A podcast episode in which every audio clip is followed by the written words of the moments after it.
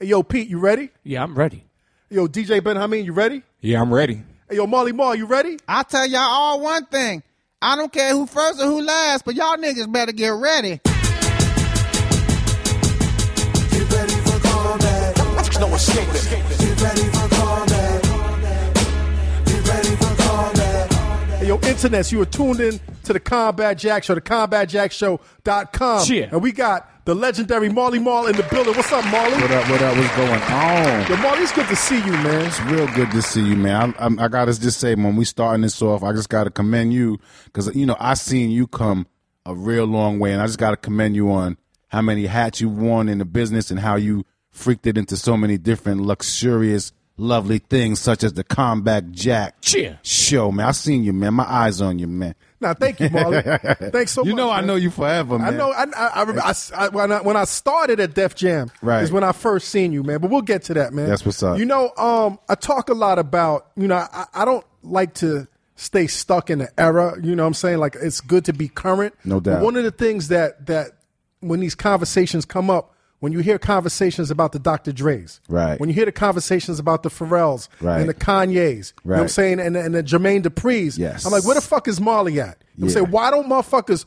talk about you Hmm. like you're the legend you are? And what I mean by legends is I don't talk about motherfuckers that just produced Right. great records. No doubt. Which you did. No I'm doubt. talking about cats that also shifted the culture. Cats that changed the game. And you got a couple of those under your belt, man. That's what's up. That's you got what's a up. couple of those That's under what I your do. belt. That's what I'm here for. That was God's plan for me. You know what I'm saying? I mean, you might not hear my name with you know the, the some of the people that you spoke about, but I think that God had a certain plan for me, and He put me right where He wanted me to be.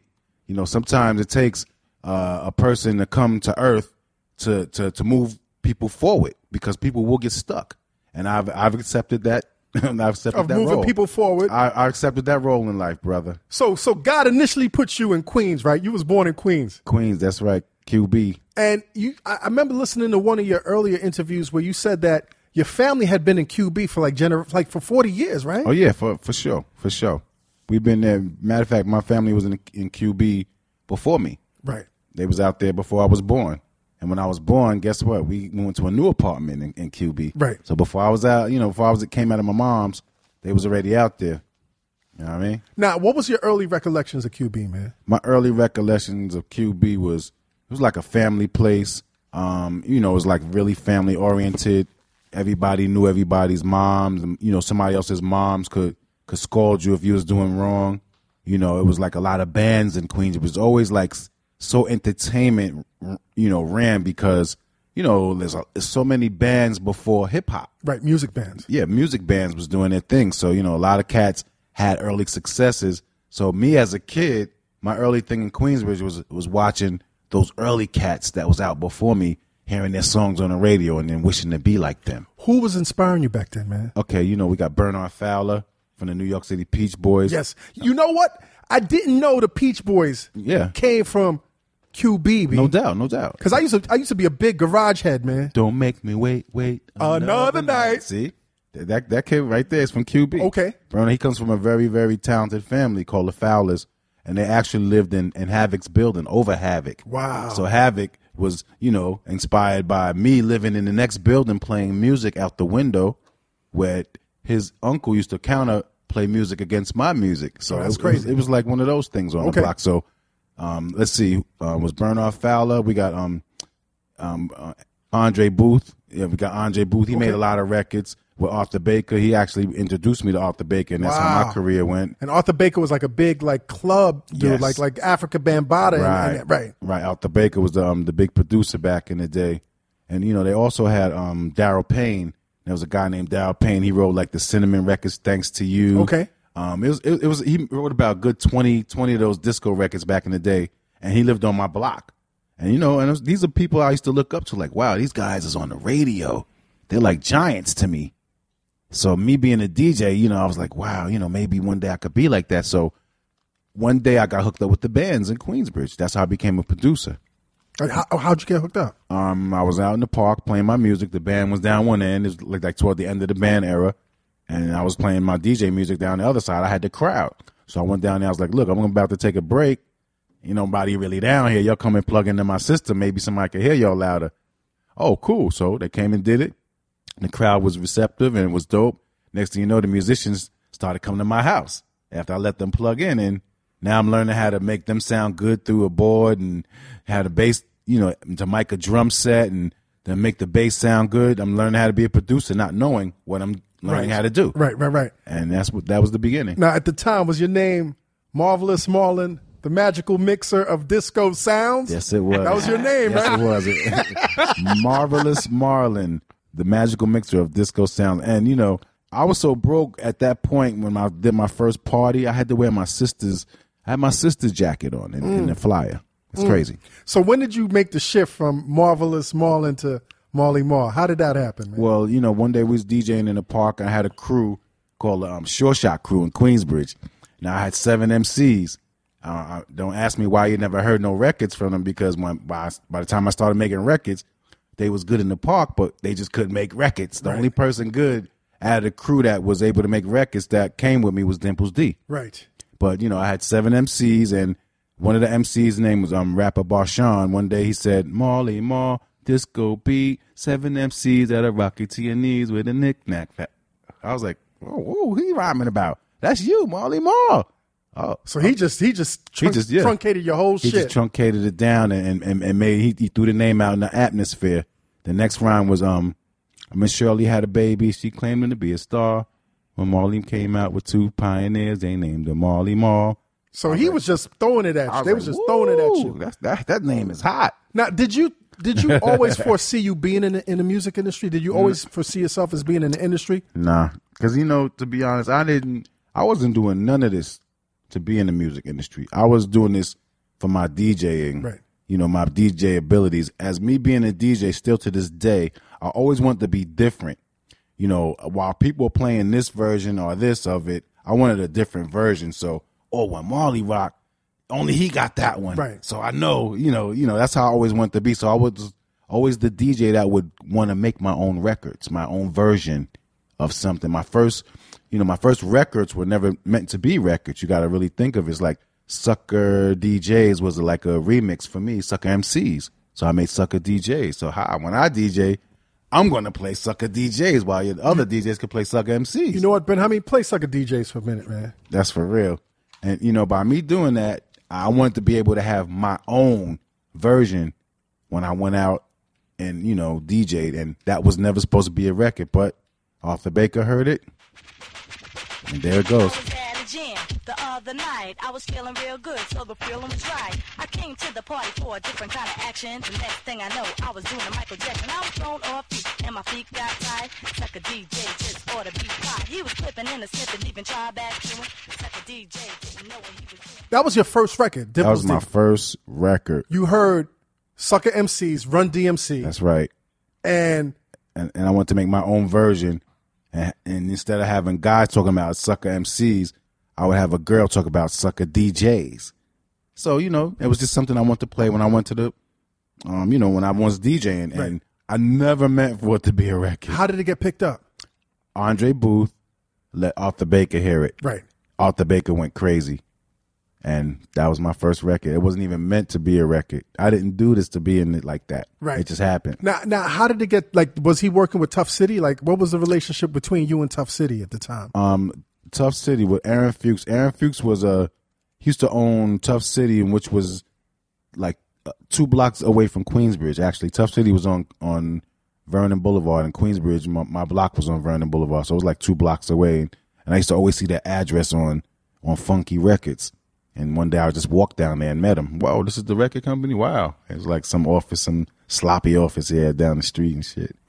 who, who was Dimples D, man? Who was Dimples D? Dimples D was a young girl that um she was in my short shot crew. Okay. Like I said, I had seven MCs. Uh, She was one of the seven. and she's one of the seven. Um and she's you know, she's one of the ones that you know, she's one of the one of the good ones out out of the seven. Um, me and her, we made that as a demo. We got really famous off of it really quick because next thing you know, it's a, it's a record. Now it's playing on Kiss FM before I even got on the radio. That's crazy. It's playing on Kiss FM. I That's didn't know crazy. nothing about radio. Right. I woke up one Saturday and somebody was walking through the block blasting it, and I just ran out my house like and my pajamas, whatever I had on. How'd you get that? It's like, yo, it's on the radio. What you talking I didn't- I about? didn't jack you, B. Right, right. That's what I'm saying. You know, it was on the radio. It was on Kiss FM. I was like, wow. So, you know, um, Dimples D was a girl from Queensbridge that was in my group that, you know, when we made my demos of my groups before I got famous, she stood out Wow. and she was one of the standouts. That's crazy. Now, before you did hip hop, man, I want to I want to play one of your earlier influences, man. Play that first record. man.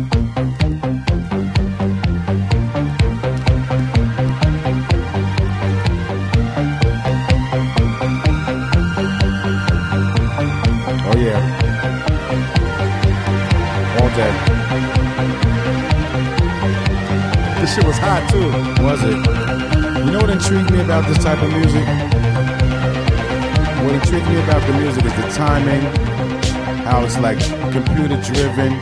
And, you know, as a kid, you know, since in Queensbridge, I was brought up to music by bands. Right. So when, when I heard electronic music, it blew me away to hear. And And you were like you- initially you were Yeah. like an elect like that was your main thing. Of course, yeah. That's Right. what got me into producing. Giorgio. Giorgio Moroder. Moroder. If it was no Giorgio Moroder, it probably would be no Marley Marl. Really? Yeah, because that's what I used to do first. My first recordings, my first um, studio sessions, my first everything, you know, was electronic music. You got to think I was an intern at, at Unique Studio during E AEIOU. Mm. Right. And all the John Roby stuff. Right. Arthur Baker stuff. So. Yo, I, I was yo, I had triggers on the brain, Duke. Now, how different would Marley Marl have been Mm. if he didn't do hip hop, man? I don't know what how different would hip hop be Right. if Marley Marl didn't do hip hop. Mm-hmm. That's a good I like question. that. man. you know what I'm saying. That's a good question, It's- man. Could go either way, but Right. uh, you know, I was I was really full fledged. I mean, uh, um, I was really into electronic music, but but it, it helped me out because that was my edge over people in hip hop because being a DJ and being in, into electronica and and going into hip hop slowly, everybody that was a DJ that was into hip hop was into fast mixing. See, that's what they was chasing. They was chasing the scratch back and the spin back and the, do the tricks on the turntables. And I always looked at that. It was cool, but it wasn't making no money Right. you know, because I want to be. If you want to do all that scratching and stuff, scratch my shit. Yeah. Do that with my shit. Right. So I just start. I, I st- decided to start making DJ tools, tools for DJs. If you notice, in the, um in the late '80s, most of the DMC competitions they was cutting up our shit. Right. You know, they was cutting up my shit. Right. Because it was you know tools for DJs Tools for all All day, DJs. all day. Yeah. Tho- that was that was the shit. That's crazy. Now you started producing because you like you started producing hip hop because Mm-hmm. you kind of got fed up with the rap music that was out at the time. Yep, because uh, you know I was already a, a- an electronic producer. I made that demo with Dimples D, and Right. and rap started pulling me in. Right. I wasn't. I was to be honest. Y'all gonna laugh. I never said this on any interview, so you you having a real exclusive. Exclusive, all right. here. When I first heard the fr- the first rap records, I thought it wasn't going nowhere. So like Sugar Hill Gang. Uh, yeah, when I started hearing the first rap records, Right. I was like, "Yo, this ain't going nowhere. man. Right. It's garbage." Yeah. Because the records weren't good Right. that they had a good idea, but they wasn't the best records that they could be. You know, I'm I'm glad you said that, man, because I remember there was a time right after like the first like rap records explosion Uh-huh. where every record just sounded horrible. man. Yeah, it, it was, was- just it was just monotonous. Motherfuckers was trying to be Believe me, LL. B, B, It wasn't. you- It wasn't just you. It was just bad. Alright. And then Chuck Chillout would fucking cut the shit a million times. I'm like, what the fuck is going on? Dude, it was a. It was a bad time. Right. And you know, um, that's when I decided to, s- to take my skills because I was I was Mr. Magic's DJ. Right. You got to think of it. I just had um sucker DJs out, my only joint out at the time, so I had to play everything else that was out. Right. Being his DJ on the radio. So you know, I am you know I would connect them and do what best I could, but later on I decided that I want to take my skills from electronica and put it into hip hop because you know I've seen them sample vocals and I already had the the trick on on on drum sampling, so I just brought that to hip hop. Right. And the rest became history. How'd you meet Magic? Well, I met Mr. Magic. It was definitely through um I met Mr. Magic basically through Dr. Bob Lee. Right.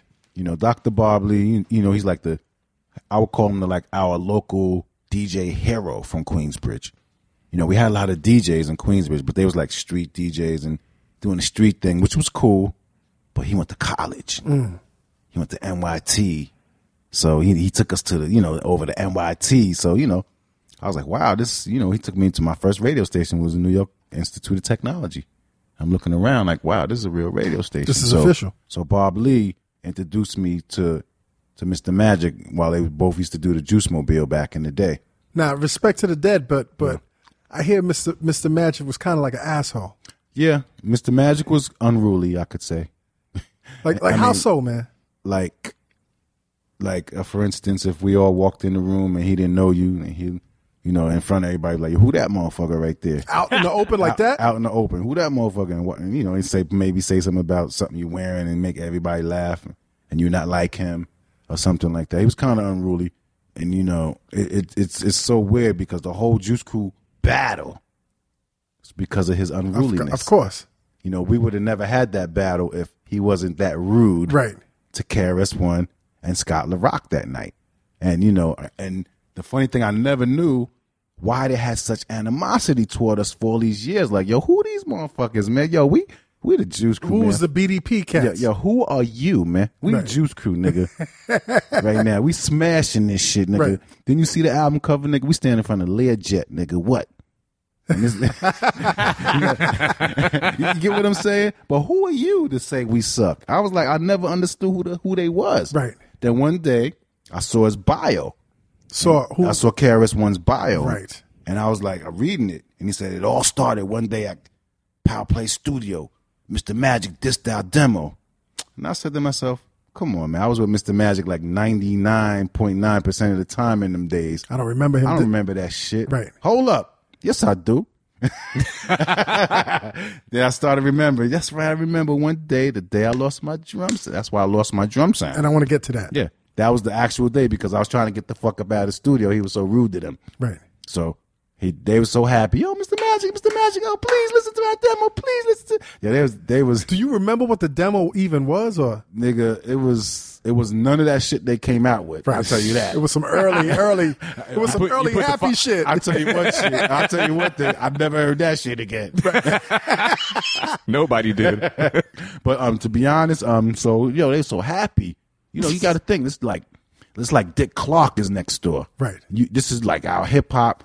Yo, this is the this is the Mr. Magic is the real Yeah. voice of the streets. Yeah. So he was next door in the studio. We was working on Bite This. I, I remember clearly what I was working on in the next room. So, yo, please come listen, please. He's like sucking his teeth. Man, f- man, man, I'll be in there in like five minutes, man. Y'all niggas better be ready too. All right, thank you, Mr. Magic. And they walk all out. I'm like, God damn, is he the wizard? anyway, so I was like, yo, mom, man, come with me in this room. He's like, listen to these niggas shit. I was like, all right, cool. I'm like, here I go, just a skinny intern. All right, man, here we go. I'm just walking behind him. There we go. We walking him on. Put, all right, put on that shit, niggas. He stand in the middle, jewelry draping and shit. Probably sweating because what he's, you know what I'm saying? Now they throw on the shit. Everybody in the room starts bumping and jumping around, bumping and bopping. All of a sudden, they looking at Magic. He ain't he ain't budging. This nigga just looking at them like they Mad, crazy. he's mad, right? Yeah, he looking at them like the, like he crazy. Like he said, "Hold up, hold up." Nigga stumbles stumbles across the room, fucking goes to the big knob on the SSL, turn that shit down, and like you hear the echo. Just you know when you're in a, in a room and it's loud and just get silent. um, Yeah. Yo, man, that shit is bullshit. Damn. Straight, eh, yo, he ain't know none of these. Now, niggas. now was it was it Scott and KRS and D Nice or you it don't was even, Scott, KRS, and about five other, six other Goonies. right? Like, like, like it, it was, it, yo, it could have been on like at the flash of a fucking light switch. Right. He's like, yo, stop that shit. Yo, that shit is bullshit. Fuck. Yo, in front of these niggas, man, you couldn't be nice about it? I know, right? Like yo, yo, Yeah, yeah, it's I- cool. take you my know. car, Yeah, call me take the- my car, call me. Your shit is all right, man. You know, and then get out the room. Yo, Marshall, some bullshit, man. When them niggas, you know, he could have did that. That nigga, was, he was wrong. He was that was him. Yo, cut that shit off, man. So, so y'all really created like the fucking BDP, like, like really, yeah. Cre- and then what you were saying earlier, he dissed them so hard that you thought there was going to be some problems, Yo, right? let me let me let me finish the this. Yes. You'll understand. it got worse. There's- there's But- but- more. but- but wait, it got worse. My whole no, but real though. Then he's like, he had the mean face, mean grilling, all these motherfuckers. Yo, man, that's just bullshit. You want real hip hop? He pointed at motherfuckers. MC Shan, Marley Marl, Roxanne Shante, Mr. Magical. That, this shit is bullshit. And this nigga turned around, walked out, and slammed the door. He put his back to them. Yo, he put his back to them and walked out the door and slammed it. Now I'm standing in the room With these Bronx, with these with these these, yeah. dirty Bronx Yo, whatever it niggas with, was. with their heart on their fucking yes. I, I guess sneakers. I guess they couldn't re- before before the beatdown started. They couldn't realize what happened. To them, right? They couldn't pick their hearts up quick enough to do something. Get what I'm saying? So so now I'm stepping in. Now I'm the only one left in the room with these niggas. I, I'm like like fumbling over words. Like yo, I I, I, I guess. He didn't like it, and I'm like fumbling, getting the fuck up out of the room 'Cause you're trying to get out of Yeah, there I'm right trying to now. get the fuck out of there because that was rude. Right. So I get up in the other side, and then five minutes later, this nigga decide, yo, I'm getting the fuck out of this studio. I'm getting out of here, man. So he's like, start walking to the door. I'm like, yo, let me s- pack my I'm- shit. I'm and get with the you. fuck- I'm with you. I'm with you. I'm not staying up in this motherfucker, Right. but you just did to these niggas. So I'm like getting the fuck out of there too. So being hasty and running out, I forgot my reel. You forgot your real. And and, and, and the way he dissed them was why everything happened. So it was like years later, right? Couple, cou- Years later, that shit was like fucking next. That was like a few weeks later. few weeks nigga. later, you hear this.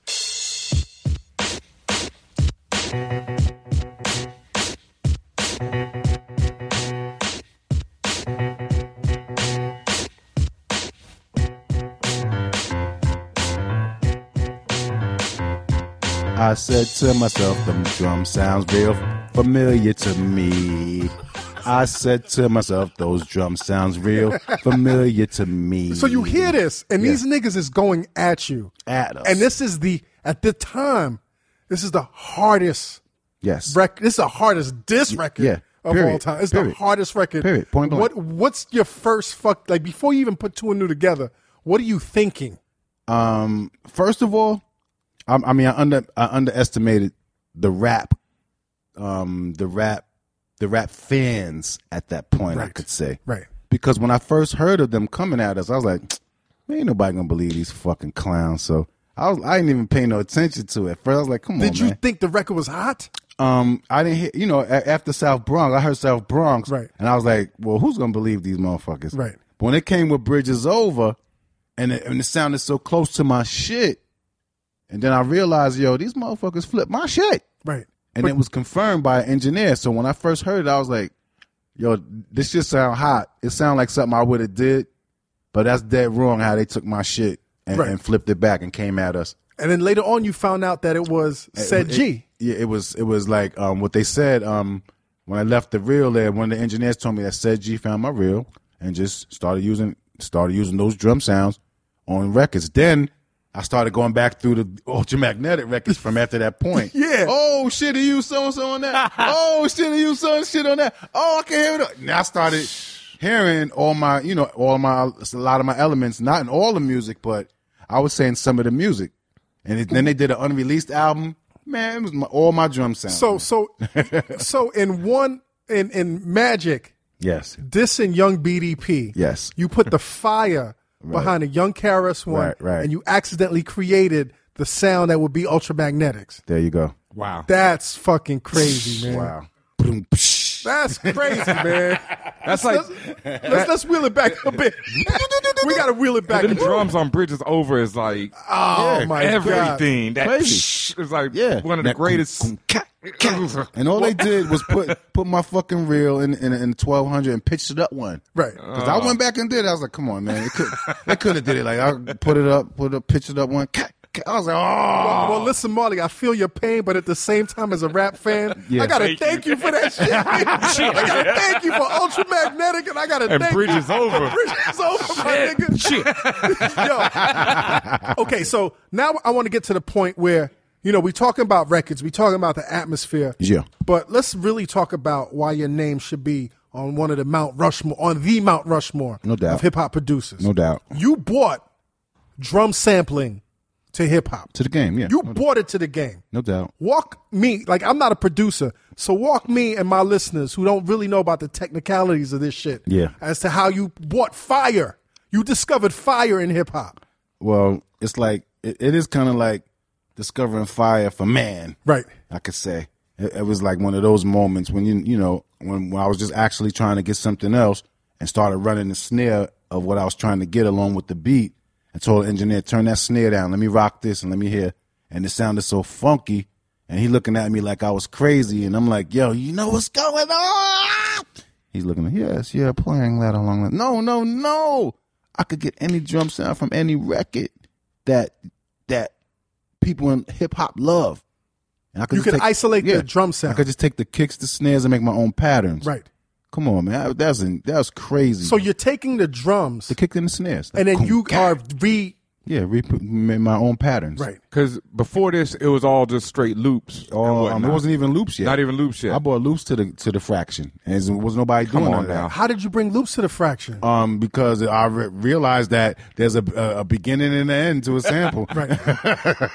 and if I connect them, it will never end. so you brought loop sampling and you brought beat sampling to the game. Of course, And without you, where the fuck would hip hop be? I I don't know. Wouldn't be hit. Would anybody be doing that shit right now? I mean, it, Uh, I I hope it wouldn't be like how hip hop started Right. out. hip hop would be Uh, dead, right? That's that's kind of magician. like that's why in the beginning of hip hop, that's why people said it was it wouldn't won't last, Right. Because the music the the music was so bad, the the songs were bad, bad records, no good. So I should have gone. Oh, that ain't gonna last. I was one of the people. I thought it wasn't last gonna last neither. hey, yo, internets, mark this shit down. There was PM hip hop and there was AM hip hop. Mm. Pre Marley and after Marley. And you motherfuckers is making money on the after Marley, period. Mm. Y'all respect this man right here.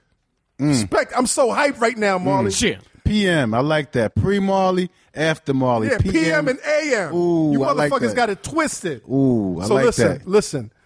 I want to go back to another moment Okay, when you changed music sonically. okay, you discovered a young MC whose flow was nothing we ever heard of before, and then this is what you created. I just say this is like one of my favorite songs ever. okay.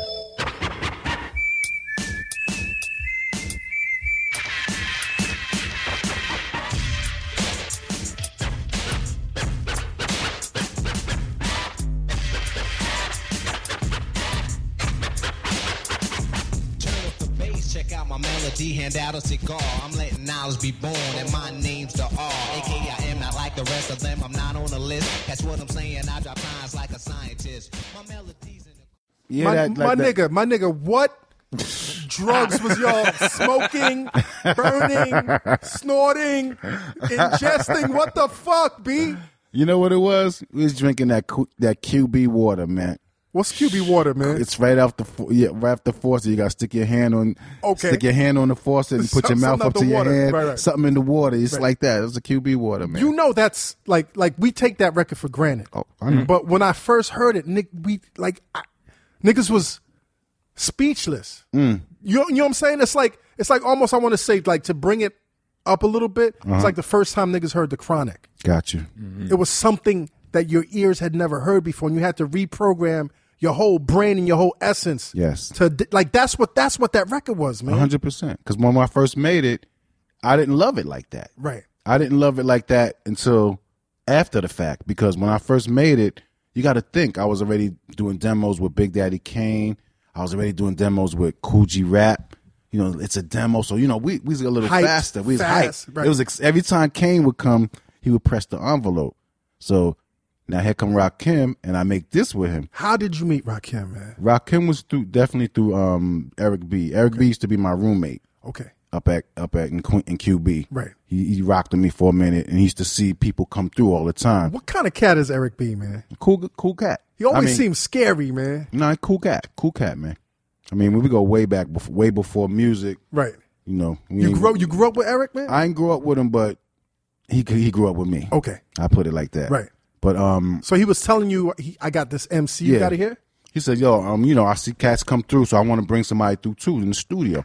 So I was like, "Bet." So he was taking meetings one day, And I heard that one of the meetings, one of the meetings that didn't show up the day before Rakim, he was supposed to meet with um, Freddie Fox. Okay. that's what I heard. You know, Freddie Fox supposed to come, and Freddie didn't show up. And I was like, "Yo, yo, E, where you do that? Y'all got somebody coming tomorrow. Don't worry." And then Rakim came, and we made my melody.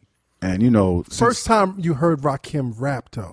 oh, the tone was incredible. What what like cuz no like we, back then it was like, you know, Yeah. either you had these new generation of cats that was like, you know, spitting real fast or you had the Right. huh, I will, huh, huh, huh. So you hear Rakim and what are you thinking, man? I, I felt that to be honest, I had a real corny mic. You can hear it on the record that the mic was really fucked up. Um, Lo-fi. yeah, it was like it was like no no no cover. It was a short mic like this, but no cover on top, no ball on the top. Right. So we had to put our hand on it like this. That's why I sound like that on the record. right. But um, when I first heard his voice, I, I felt really different. That it was different. That's why I wanted to bring him up on something just a little bit more energy, like Eric B's President. Right. The second joint we made the next day.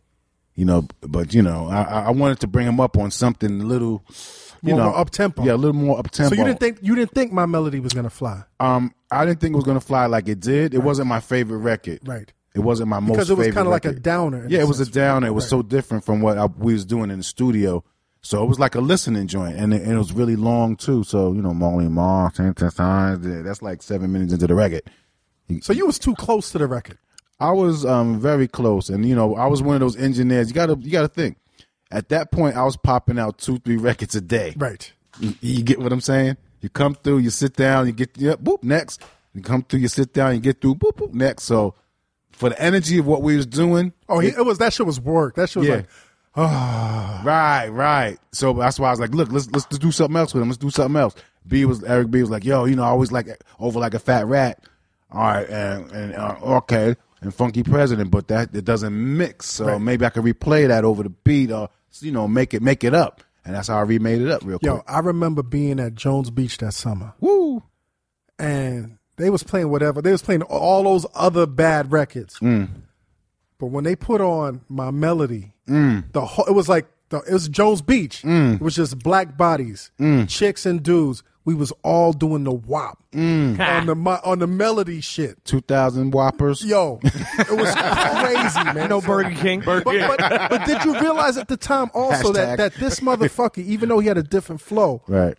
would be con- be considered arguably one of the greatest rappers of all time? Of course. you knew that. At no the doubt, time. no doubt. I, I knew that something was coming. Right. I knew something was different. But I also knew that Kane was coming. So, you know, I, I knew that was happening, but we had something in our back pocket too. right? So so Kane was like, you know, you're good, Right. and and I want to get back to that, man. Right. Um, I know later on, man, there was some kind of some controversy between who really produced those records. Was Mm-hmm. it you or was it Eric B? What was that about, man? Um, well, Eric B, Eric B, how could I say? Eric B at that time, he would tell me like, "Yo, I, I like so and so, so and so." Now, if if you do it, it's gonna sound like something you did after the fact, Right. So he's giving you ideas. right? So I'm like, you know, I'm putting it together, chopping it up, and replaying stuff, and you know, making it what it is Right. you know so for those two records i could say if if i didn't produce them the other records would sound like those Right. that's all i could say Okay. that's what i can say with everything Right. if i ain't produced nothing with my name on it the next the next batch of whoever did it should sound like that Right. Okay. I see what you're saying. another, real talk. Another young MC man that that you made sound so murderous at the time, man. I, I definitely this this shit came out of nowhere, but you, you definitely got to play this record. That I mean,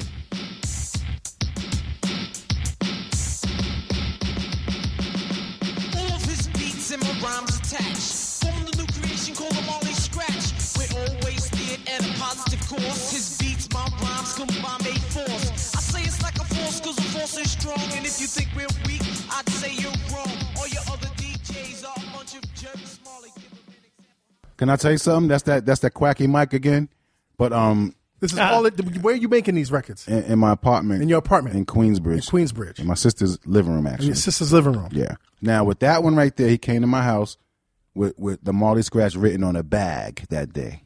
It was written on a brown paper bag, and we made that record. And you can hear the drum samples in there. That's when I was really experimenting with drum sounds.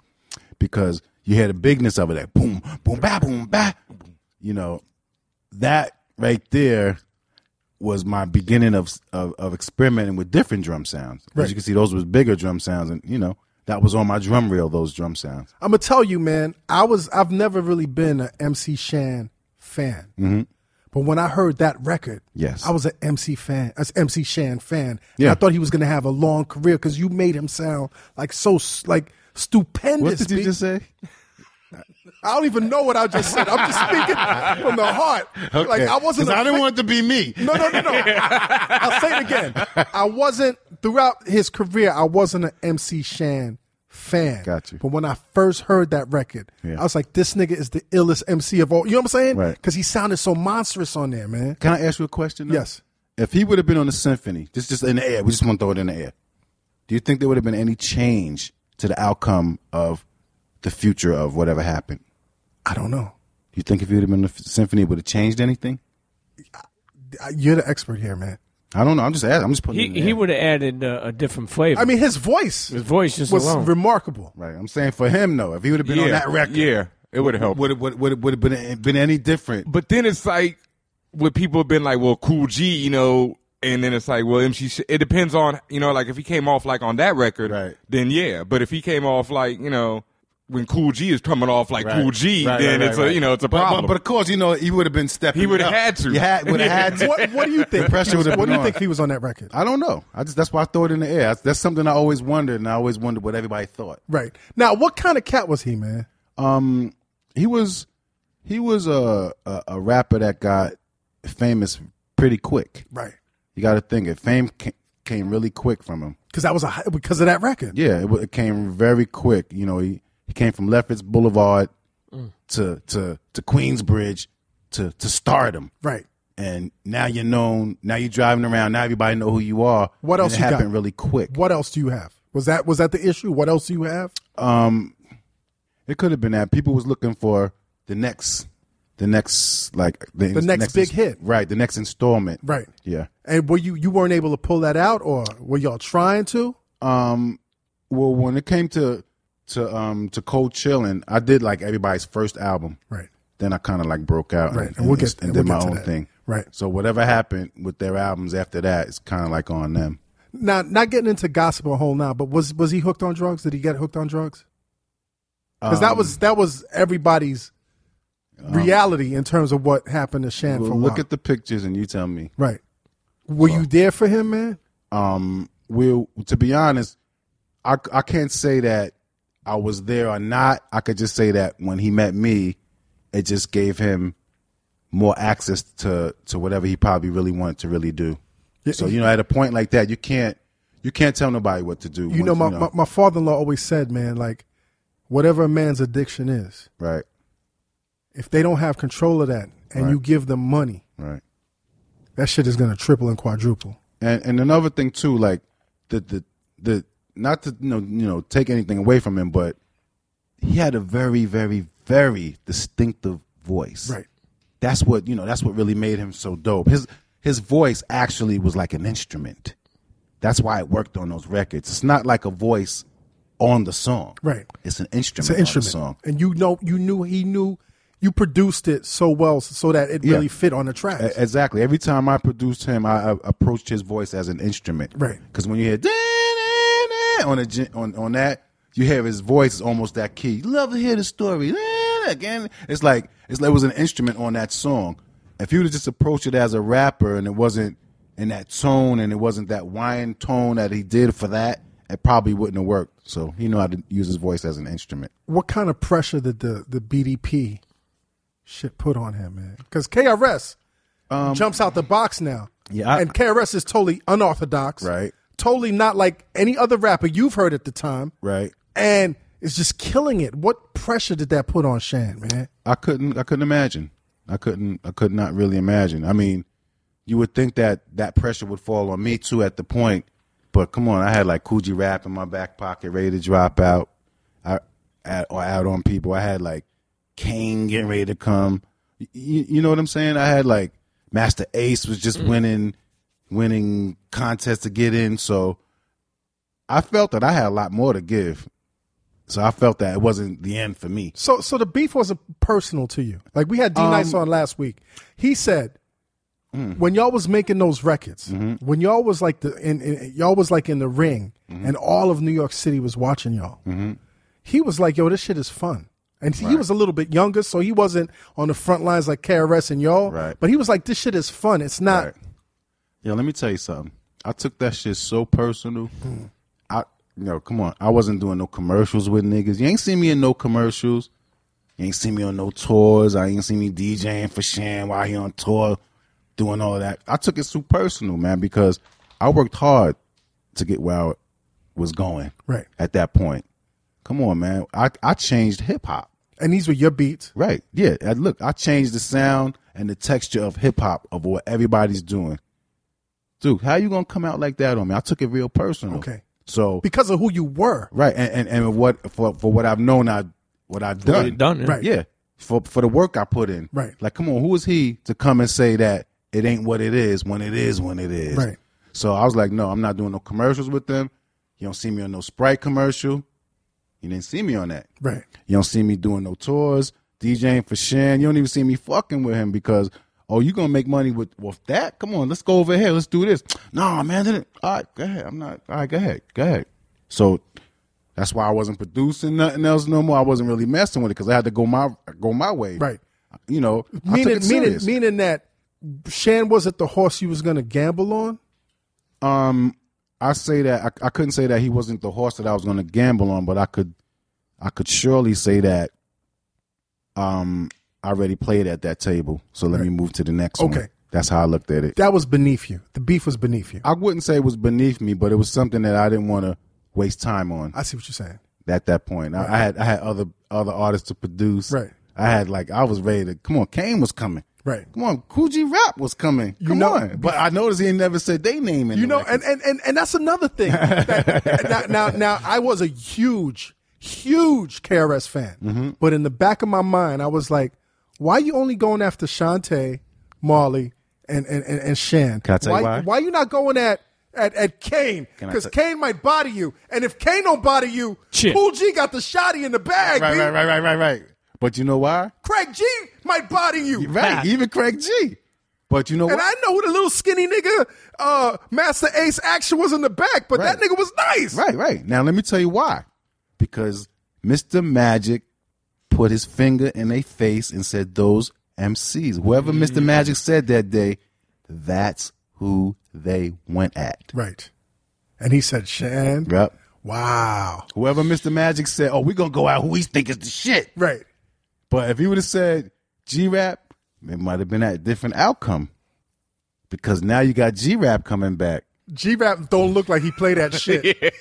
Now, now you got I don't like many diss You get what I'm records. And Kane don't look like he play that shit. And, but behind the scene, Kames and KRS One, they was like they was close. Yeah, Kane said they, They was was really cool. close, yeah. Kane said they was definitely cool. Yeah. And then Kane also said something like like when he joined the Juice crew, like niggas was still kind of shitting on him.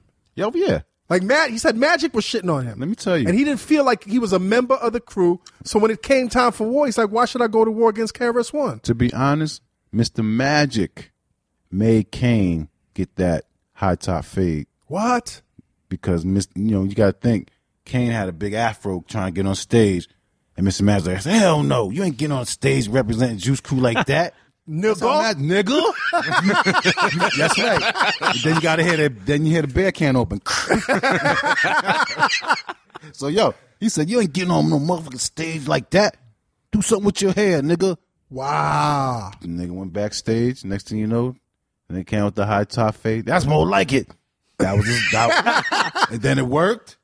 Then he stuck with it. So we owe Mr. Magic for the high top that's fade. that's in on, 89. on Big Daddy Kane. That's right. That's right. That's crazy, man. Mr. You know Magic What? said, you, You're not getting on stage with your fucking hair like that. And he had a big ass afro. That's crazy, man. And that shit was trimmed into a high top fade. He went on stage, ripped it down, kept that fade rocking. That's crazy. Yo, listen, man, let's go to a quick, you know, station break. You tune into the Combat Jack Show. We sitting here with the legendary Marley Marl breaking it down. Shit. Yo, combatjackshow.com. Don't go nowhere.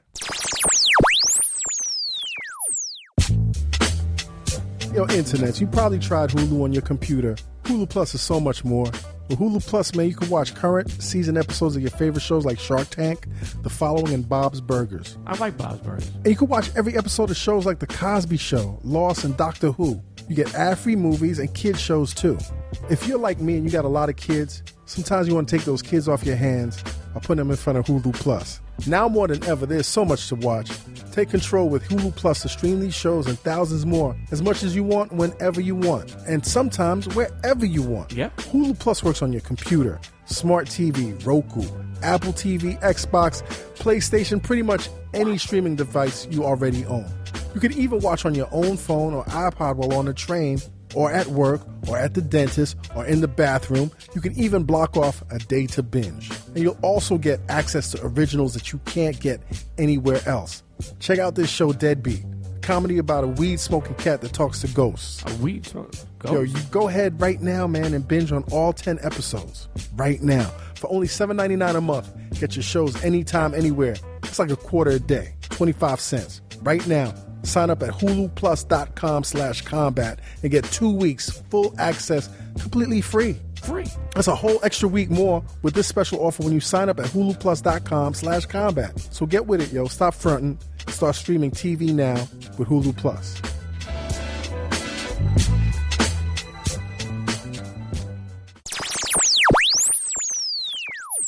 Hey, yo, internets, you tune into the Combat Jack, combatjackshow.com. We got Marley Marl in the building. Yep. Marley, you sitting here talking about when it got hot, Yeah. you stayed cool as a fan Mm. because you had all these weaponry, weapon MCs in your back pocket. Oh yeah. Oh yeah. But what's you know one of the like like you had this wild card though, man. You had this MC that really wasn't an MC and really wasn't a writer and a rapper, but you made craziness with him.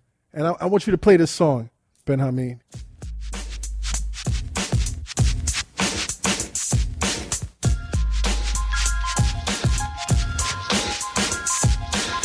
I want to, I want to. I want to, I want to. I like to introduce myself. My name is Abyss Marquis. And well, I'm the human orchestra called Biz Marquis. Making music all the way is my specialty. When I go, I want you. Girls get excited. When they hear my lyrics, they want to recite 'em. I know you're This nigga right here, Yeah. like I'm I'm perplexed right. because he sounds so monstrous on that record. Mm. He sounds so illmatic on that record. You don't even mention him as one of your killers. Wow. You know, because he was a silent killer. He was like a comical genius that could rap, that could turn it into whatever we needed to. We got to think he came out as a, a mere beatbox for Shantae. Right. You heard you were introduced to him. Shantae introduced you to him. Nah, actually, um, this guy, Mar- I was walking through Queensbridge and Bismarck, he was out there for that weekend trying to meet me. And somebody brought him to my attention and he let me, you know, he did the beatbox for me. I was like, oh, it's okay, it's okay. And then You wasn't into beatboxes because of the yeah, because The Fat Boys, Yeah, you right? got to think Fat Boys was murdering them out there. right. You come on. God be- bless the dead, yeah, Buffy. Cop- yeah, Buffy was murdering Right. kids out there. He won the ten pan apple, so I, I I thought it couldn't get much better than that. He he beat everybody in the whole city. you know what I mean? Right. So all right, couldn't get no better than beatbox, schmeatbox. I don't really care at this point. You know, my man Mark was like, "Yo, you got you should check him out," and then I was giving him another another listen. Now, and- now, now, Bismarck's not the most handsome cat either. Right, and plus he was hanging out in the in the hood like for the probably for about a week before I ran into him. So Right. he had like about a week's worth of Same clothes, On him. same closeness, yeah on him. Right. So you know it was cool, but you know then and he, got did, the little teeth. I mean, no, no shitting on. I'm not shitting on the god, but you know, I'm just trying to create the environment. Oh, we still gotta have a biz episode. Hold All right, up. baby, we- we get this on. and then he then then he's doing it. I'm like yeah whatever whatever. Then he went oh I was like what was that? Do that again? Uh, uh. I was like yo that shit is hot. Yo come back come to my house tomorrow. Now that shit is hot. He excited me with that, and that's what got him. So, how did you decide? Like, did, he didn't. Did he have raps at the time? Um, when I first made his first demo, we did make the music, but it was quite different. Right. It was quite, the first the first demo was different. It wasn't hitting. It it wasn't hitting like that one. Right. It wasn't really hitting. I think by With Biz Bismarck, it took him like maybe the third time in the studio to make it right. Right. Now now did you realize at a certain point like yo, you don't really write rhymes like that.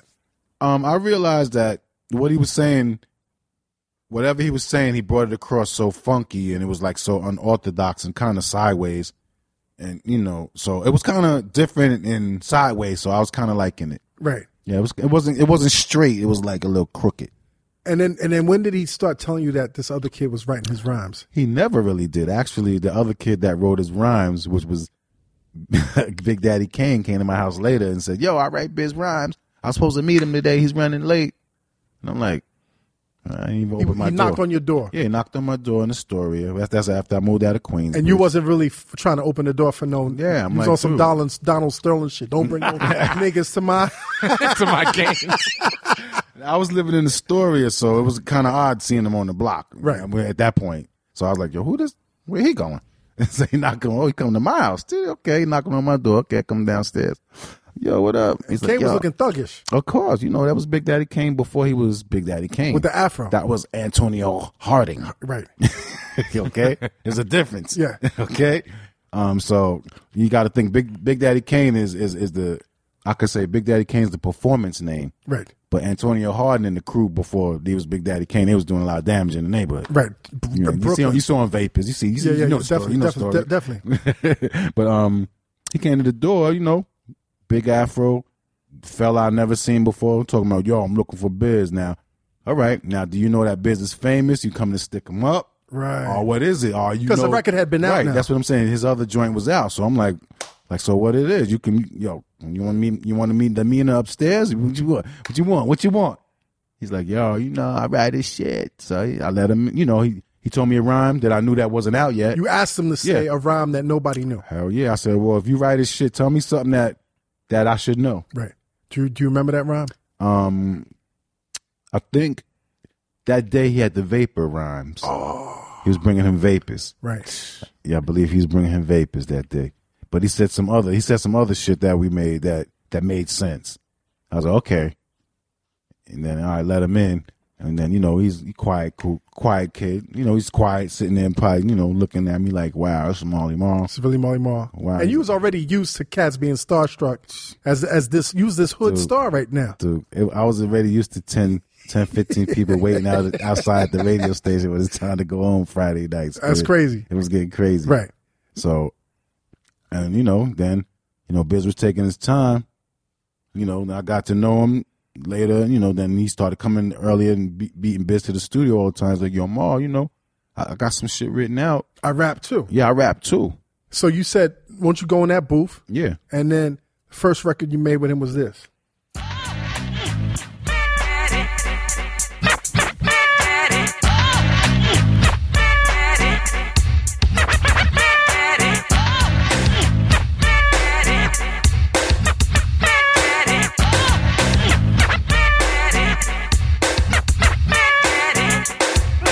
Hear ye, hear ye from far and near. The one they call the Big Daddy Kane is here to deliver a message to everyone everywhere. So listen up, party people, cause this you should hear. It's a story of a faraway atmosphere that you will find very rare and far beyond compare. Yep. All is So sincere so and so you, you we started off this interview by saying that God brings things to a certain place. yep. God literally brought you Big Daddy Kane Right to my door. right to your doorstep. Yep. And when you heard him rhyme, When I first heard him rhyme on like that, right, um, he said he, he said I wrote something I think it'll be dope going on. I'll take you there. So I was like, oh, let me go get it. So I went Staple Sisters, Staple Staple Singers, and I ran I ran over there real quick, and I just looped it up. And you see, hear my drum sounds over there. That's the drum sound from the drum reel. So I was using my drum sounds, the the, the, the lost drum sounds, but I was using my um drum sounds, and I just looped it up. You know, just to hear him rhyme. Right. I- that wasn't even meant to be a record. I just wanted to hear him rap over the beat. And then when I heard him rhyme, I was like, "Yo, dude is dope."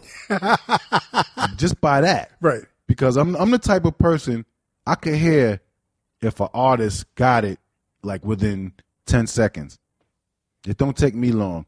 If you got the tone and the cadence and, and your punchlines is right, I don't even get I don't got to hear you to the hook. So what was it first? The voice? Was it the tone? Because Big Daddy Kane's voice in itself I think his sounds like every rapper's father. Right. I think his voice, his voice, and his timing. He had he had like a different timing because everybody would go screaming and rushing on the mic and a little ahead of the beat and so excited. He was like, kind of like how how Biggie would be later. I heard it. Boone. Yeah, like on the beat. It's like certain rappers know how to be on the beat. Right.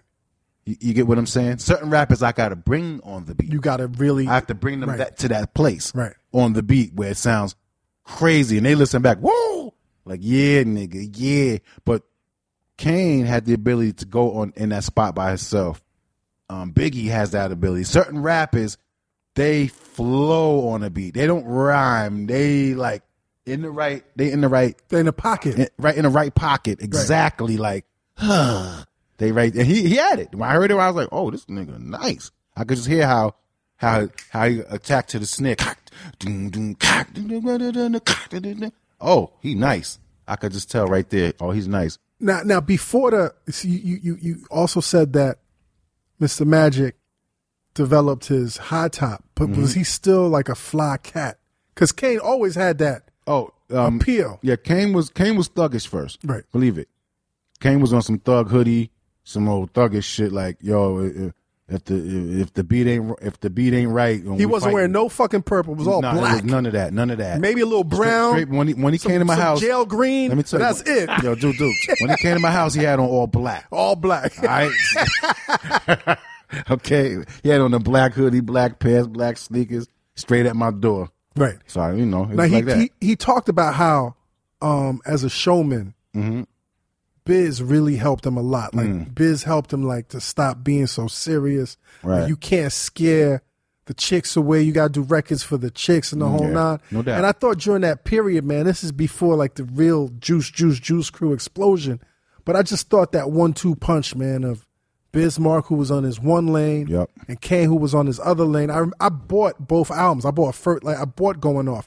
To this day, Going Off, Bismarcky's Going Off is one of my favorite albums. Like it almost, I don't want to. Internets don't fucking hit me with all that hate and bullshit. But in terms of like how short it was, how short the record, you had just ten records on there, right? Mm-hmm. no doubt. It was short and sweet, almost like point. how Illmatic was. To the point. It, it didn't. It wasn't too much, and it ended at the right tone. Mm-hmm. And then Kane was like the, the relationship that they had, man, was was unique, man. Crazy. I mean, Kane, Kane, let me tell you, Kane later on in the years after, you know, we, we, we got together and, and I made his, I was like, I made the first part of his album without the record company even knowing. Right. because when I told a record company that I'm in the studio with Kane, oh, he's a writer. He's not an artist. okay, so Kane, we're gonna we're gonna keep going. In. Don't worry about that. Just come come come beat B- Biz to the studio like you've been doing, and let's keep doing what we've been doing. Right. And then we just always kept going. But he made me a better producer because he would challenge. He would bring the tempo up. He would experiment with may have me experiment with more sounds and take it further. You get what I'm saying? Right. Like, give me give me an example. All right. Now Kane, like on the um, like on um, Raw, he said, "Get that part," and I Get it that was, horn. It was it was up to me to put it in the beat in a hot place. Right. Oh, I like that horn right there. And I'm like, damn, that horn doesn't fit because it's. But they had to realize if I EQ all of the sound out, all of the bass and so and so, and just had the mid, I could sample it and put it over the beat, and you won't hear that it's not in beat. You get what I'm saying? So Right. he challenged me to take things and raise the bar on my production. If it because he was such a dope rapper, he would me say make it faster. I'm like, nah, it's going too no, it's faster, faster. I want it to be faster. I want okay. And, and a lot of times we would bump a lot of heads, like with him trying to pull something out different from what everybody was doing.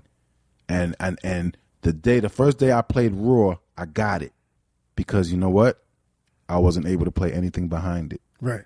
And it's ill because Raw was the first Kane record I actually heard on the radio. See? And I was like, what the fuck is that? And it's also like to Kane and your credit, that shit kind of fit the next wave that was coming in with the bomb squad. Like Right. it really That was on the inspired them. same That it- inspired them. the bomb squad. course, of course. Because after after that record, Then, then every record record. had that horn. Everything was up. He brought the bar up. After Kane, I'm gonna tell you, I, I could say I don't I don't know I don't I don't want to seem like I'm just saying this because that was my artist, Right. But I think Well, you after didn't say King- this about any other artist. No, So. but I'm saying is, but with Kane, Kane changed rap Mm. at that point because after after we came out with Raw, it was a different ball game. Right. Nothing was the same ever after. It's before Raw, then after Raw. Because I remember when Raw came out for that summer, that had to be the last record of the night every time because you can't play nothing behind Can't play it. nothing behind it. It was two hypes. Now they had to make records like that that you could play behind. So, it. so, so, the next year, So that really, really fucking inspired the Bomb Squad. that cha- yeah that that that record right there changed the whole sound the whole s- fabric of rap music You ever talk to the Bomb Squad about that? of course And- and, and- keith, Keith shockley he, he he told me that it was the bridge that inspired him because of the noise Right. he said the first record he ever heard with noise that was being used as music was the bridge and he went and started finding looking for all types of noise to put on his beats but he said the bridge which w- is the first record with noise it's not music it's just right, right, right, right. it's like syncopated noise and that was the, one of the first records where he, he said it inspired him All right, internets. See what I'm talking about? Like, like we not just talking like dope records. Like y'all motherfuckers, shut your mouth if you mention any other fucking producer and y'all don't mention Marley Marl. Like I'm dead serious. what's Yeah. we- what's weird because I hear a lot of people mentioning a lot of other producers that came after the fact, but it's all good because they come from the tree. Right. You got to think like when everybody screams Jay Dilla, Jay Dilla is dope. Right. But Jay Dilla comes from the P Rock family, Which came, which came which comes here. from Marley Marl. Right. You know what I'm saying? You, you look at the Kanye, which comes from the Jay Dilla, which comes from the P Rock, which goes to the Kanye, which comes from the tree. So you, I look at everything like uh, even even the premieres. You, you, you know you you got to see that everything comes from the tree. So when you mention other producers, it doesn't bother me Right. because I know what tree it comes from.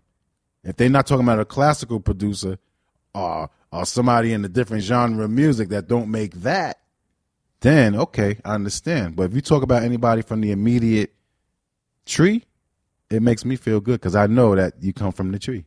Let's play another record that changed the game, man. I don't care who's first or who last, but I know that y'all just better rock this at the drop of a dime, baby. I don't know what y'all gonna do with this, but it got to be funky. It got to be funky if you're gonna be on it. I don't care who start, I don't care what y'all do, but you got to be finished before the music is through. Listen closely, so your attention's undivided. Many in the past have tried to do what I did. Just the way I came off then, I'm gonna come off stronger and longer.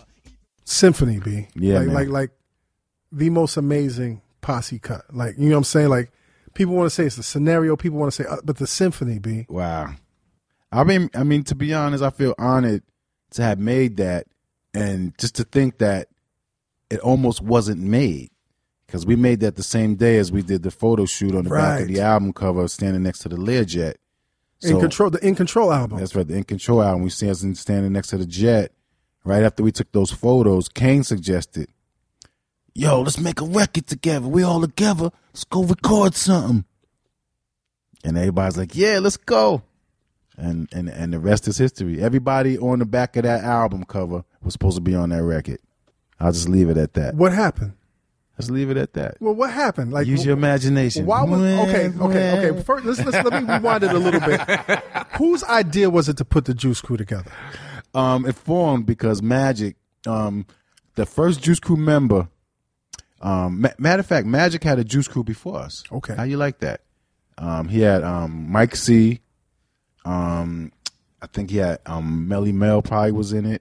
Melly Mel, Yeah, Melly Mel, Melly Mel, Melly Mel, Melly Mel, Rah, Melly Mel. Grandmaster Melly Mel, Mike C, and um, L.A. Sunshine. Wow, They was on the Juice Mobile. They was the Juice Crew because they used to be on Magic's van going around with him, and they used to go rock parties with him. So they was the Juice Crew first, I can't even imagine right? L.A. Sunshine Right. and and Melly Mel. Yeah, they like was- that's that's that's Yeah, they would go out and do. I guess they would just meet up and rock the parties when the van went out. And then what happened after Magic met me and I became the DJ, and and and things started going, you know, new, right. newer. We wasn't going back. Y'all were the new school, yeah, yeah, we was going forward. right? Hip hop was always about Right. did the old school Right. bringing the new school, Right. So so we moved up, and then Dimples D was the first first Juice Crew member. but she didn't get along with Magic, and she like quit the first week. I ain't, I ain't, he's too rude. I'm not fucking with him. I ain't fucking with him. I'm going to college. Fuck him, Molly. she just broke the fuck out. I'm going to college. Fuck that nigga. so she thinks she got to thank him for her college degree. yeah, of, of course. Yeah, yeah, no doubt, no doubt. And um, that was the Juice Crew. It was Magic's thing, and it just formed. We we wasn't. I wasn't forming it to be the dopest crew in the East Coast. I didn't form it for that. It just formed into that at the point. And reason why you know for you interneters, like he like you keep saying, it's like reason why they say it's the dopest crew is because everybody could stand alone on their own. I mean, there was there was crews before us, Crash Crew. Um, you know, it was Furious Five was a crew. So Everybody was a goddamn crew Right. back there. Everybody crew, crew, crew. His Treacherous jackets, Three, uh, everybody. But the Cold on- Crush, Oh. right? Cold. the- but the only reason why they say Juice Crew was the, one of the mightiest crews is because everybody individually could wax that ass too. Right. If we all get together, it's a problem. But individually, you don't want to fuck with It's a nobody. problem either. Yeah, yeah. yeah. It's a a problem either way. How did y'all bring Cool G in, man? Cool G was um from Polo. Me and Polo used to go to school together.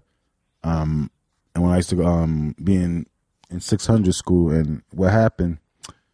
He was one of my classmates, and I remember how me and him used to always never pay attention in school together. Shit.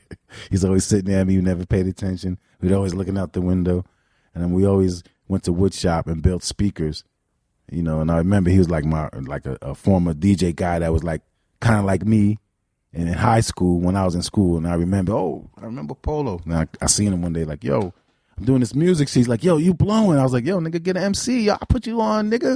he's like that. So he's like, I got an MC. yeah. He's like, I, I, he's, he said, yeah, I got an MC. I said, well, get an MC, bring him to me. And you know, he brought somebody first. I think this guy was Frosty Freeze first. I think he made a record. It was like Polo, Polo, Polo, Polo, Polo in the early days. Um, and then then the, the fucking rapper gets goes to jail and shit. It's Nah. Some, some some crazy shit. So he's in jail now. He's bringing his next rapper, which is Cool G. Now, what's your first impression of Cool G? Because he has a lisp. Cool G, I just No rappers had a lisp. I know, but you know what? It was dope about Cool G. He already had he had Corona on Smash though. He was that he was he had swag already. He he definitely had more swag than Polo back then. Right. He was the swag dude. He brought swag to that, and he had the, he had the, he had the street already. He had that cool shit. You know, he was that that cool MC on the street that had everybody bugging. So, you know, I was like, okay, he he had the swag. So when I heard him, I knew it. Once we made it to demo, Ah. I knew it. I knew it. Ah. he's ready to go. He's Right. he's ready to go. Right. He's ready to go. Did you view the lisp as a as as an impediment, or did you view it as like, yo, this that that makes him even more unique? I'm, I I viewed it as something unique. Right. I viewed it as something. Did the unique. label give you any issues? Mm-hmm. Nah, Like, nobody said Nobody nothing. ever said anything. Nobody never said nothing because the rhymes. I mean, his rhymes were so dope. You couldn't. You know, the rhymes were so dope. It it, it overshadowed the lisp to Right. me.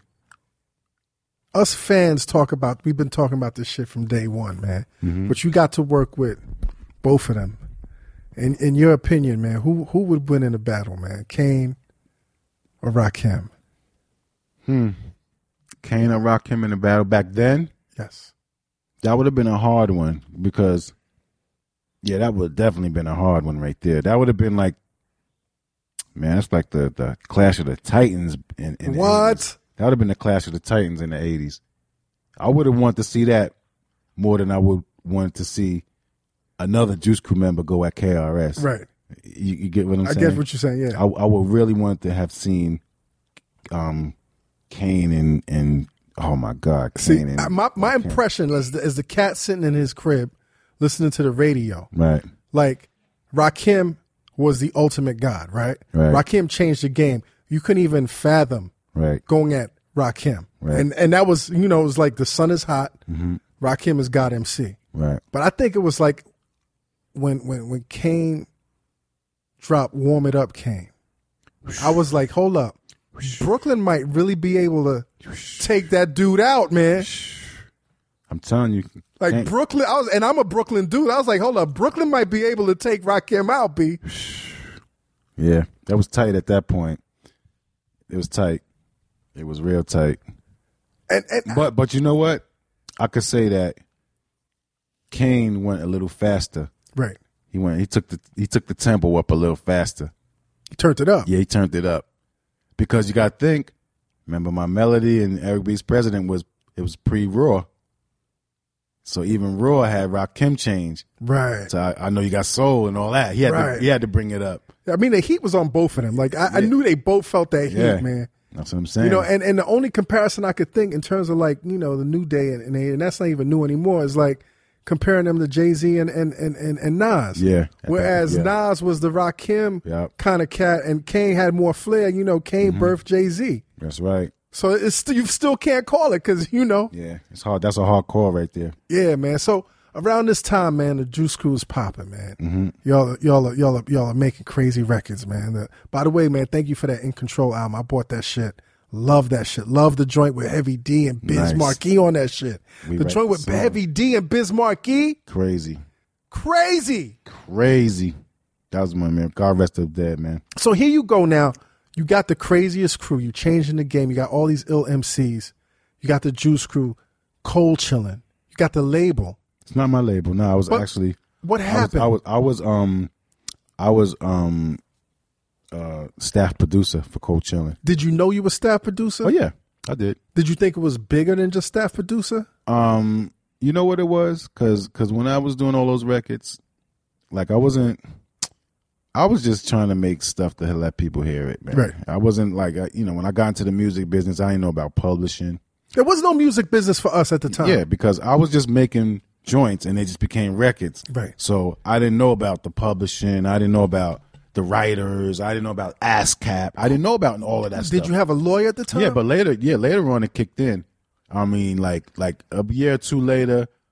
All right, then now we started um cataloging all the records and and getting all the business right. But I didn't get into it for the business part. I got into it because of the love of of what I was doing. I was a DJ, and people was following what I was doing. I was changing the course of what the next man was thinking. So it wasn't it wasn't about money. It was about expressing what I was doing. But then when you started seeing money coming around you, Um, the, what what yeah. when did that change? When did you, when did that light bulb go off?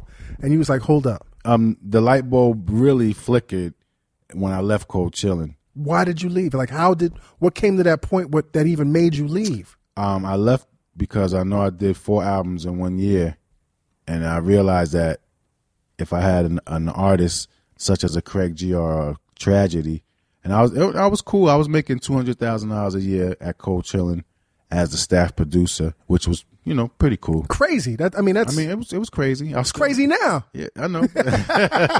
but you know, but I made four albums. right? So that's not that. It wasn't crazy. adding up. right. Like so, you know, because I was I was popping records out one a day, one a day. So if I made four albums in one year and was getting two hundred thousand dollars, or I could take uh, a, a Craig G artist and get two seventy five for one album, you do the math. Where I'm staying, Right. so I was like, look, I, look, and I wasn't see. I, I I started not seeing royalties. I'm like, yo, hold up, I'm doing other projects and I'm getting royalties back. Where's the royalties for this stuff? So I wasn't, you know, seeing it. So I And what are they telling you? Because this is your family, in a sense, quote unquote. um, not really family. Um, everybody always, you know, this is this is entertainment. Right. So a lot of people put out, oh, that's his cousin, oh, that's his so and so. Um, there was no family involved with any of the cold chilling stuff. Nobody's related. But you were dealing with with, with Fly Tie and, Yeah. and and Len F- Fischel, Fishelberg, yeah. Fishelberg. Yeah. And did you have conversations with them about we got to fix this or Um, yeah, well, it, it was getting to the point where we was getting famous quick, doing a lot of shows. My check was always there, so all right, I'm getting my my check for being a producer. So all right, maybe royalty time didn't come up, but I started realizing that I'm doing too much work for the little bit of money that y'all all Right. giving me. right? You know, then when I left, that's when the royalties really When never did came. what made you leave? What when did you decide to leave? Did, would, did Right. you wake up one day and say fuck this? Yeah, one day just before um In Control Two, because In Control Two was never supposed to come out. I probably left the label before that. Right. But they was like, hey, you know, do another album. You know, we, we got this for you. What is this? We're gonna do this. And I was like, So you okay. realize now that they're giving you that nigga talk. Right, right. So I'm like, let me just keep it moving and and you know, to be honest, I didn't put a lot into that album because I was trying to get away. Right. But you know, I, I realized now in my career later that I shouldn't have did it Right. like that. But you know, just to get them away from me, I just threw threw them an album to go. Was it Bad Blood, man? Um, it was it was it wasn't good. Right. It wasn't really good because you know we put in work. Um, You we- built that house. yeah, no doubt, no doubt. Were you angry? Were you Nah, depressed? nah, Were I you wasn't. just I like- wasn't angry because I, I already know that I I got a lot of more. Right. That was that was that's like just that chapter. You got to look at my, my my whole life is in different chapters. That was one chapter. Then we moved to the the heavy D and the other miscellaneous chapter. Then we moved to the LL chapter. It's like three different three different. Now, things. now tell us, tell us the the the the, the, the heavy D chapter. Heavy D, you know, as you could tell, when I left Cold Chillin', I went to Uptown. Right. Uptown's kicking it. See me with the See, Uptown. I don't crew. remember you going to Uptown. Yeah, the first video. First video. Okay. First video with all of us in the conference room. Right. Marley, Marley, I'm in the conference room. I was part of the Uptown That's crew. I- I right. left the Juice crew. and you went to the and I Uptown was crew. part of the Uptown crew. I Were started niggas producing saying that them. you were a traitor or what? Or was it that talk ten? Um, I don't know because everybody was on. They they didn't care that I left because everybody had a chance to do what they thought they could do. Right. So And you were like, let's see if y'all could do it. Let's see how that shit sound on your next album. It wasn't. I didn't even think like that. I was like, let me fuck with this heavy D dude because he dope, and we gonna get this money. So what records did you do with Heavy D, man? Um, we did Mr. Big Stuff, the first Wow. joints, yeah. Which was um, which was oh, yeah. which was which was yeah. Overweight lovers in the house, crazy. Oh, girls they love me. Come on, we had we had we had joints over there. We had we had joints. We I did better with heavy than I did down there, That's crazy. Yeah. So you helped Andre no doubt, build that house. no doubt, no doubt. Now, I, I think this is amazing. The last record you did for Cold Chillin' Mm-hmm. was arguably their biggest record. You did Right. Biz Markie's Just a Friend. Oh, Yeah, what happened? He came to the crib. Right. Um, they had they had, I could I can't say I made it. I, I organized it. Right. I put it together. You know, um, we looped the beat. Um, I took the chorus because you know they they was into singing every chorus. I was already you know I was already past everybody. I know you do the one good chorus, you fly it in, but see they wasn't up on that yet. So I caught the the best chorus. I flew it in every place. I erased the drums where it was never supposed to play, and then I made the biggest mistake in my life. I gave them the reel back to go do something at another And they studio. ran with that record. and and and they ran with it, Which was a big record. which is cool because while I was doing that, Well, the, wait, hold up. yeah, I know where yeah, you're going. Yeah, yeah, something else that So- happened in, in that. So this record, the story behind this record is amazing.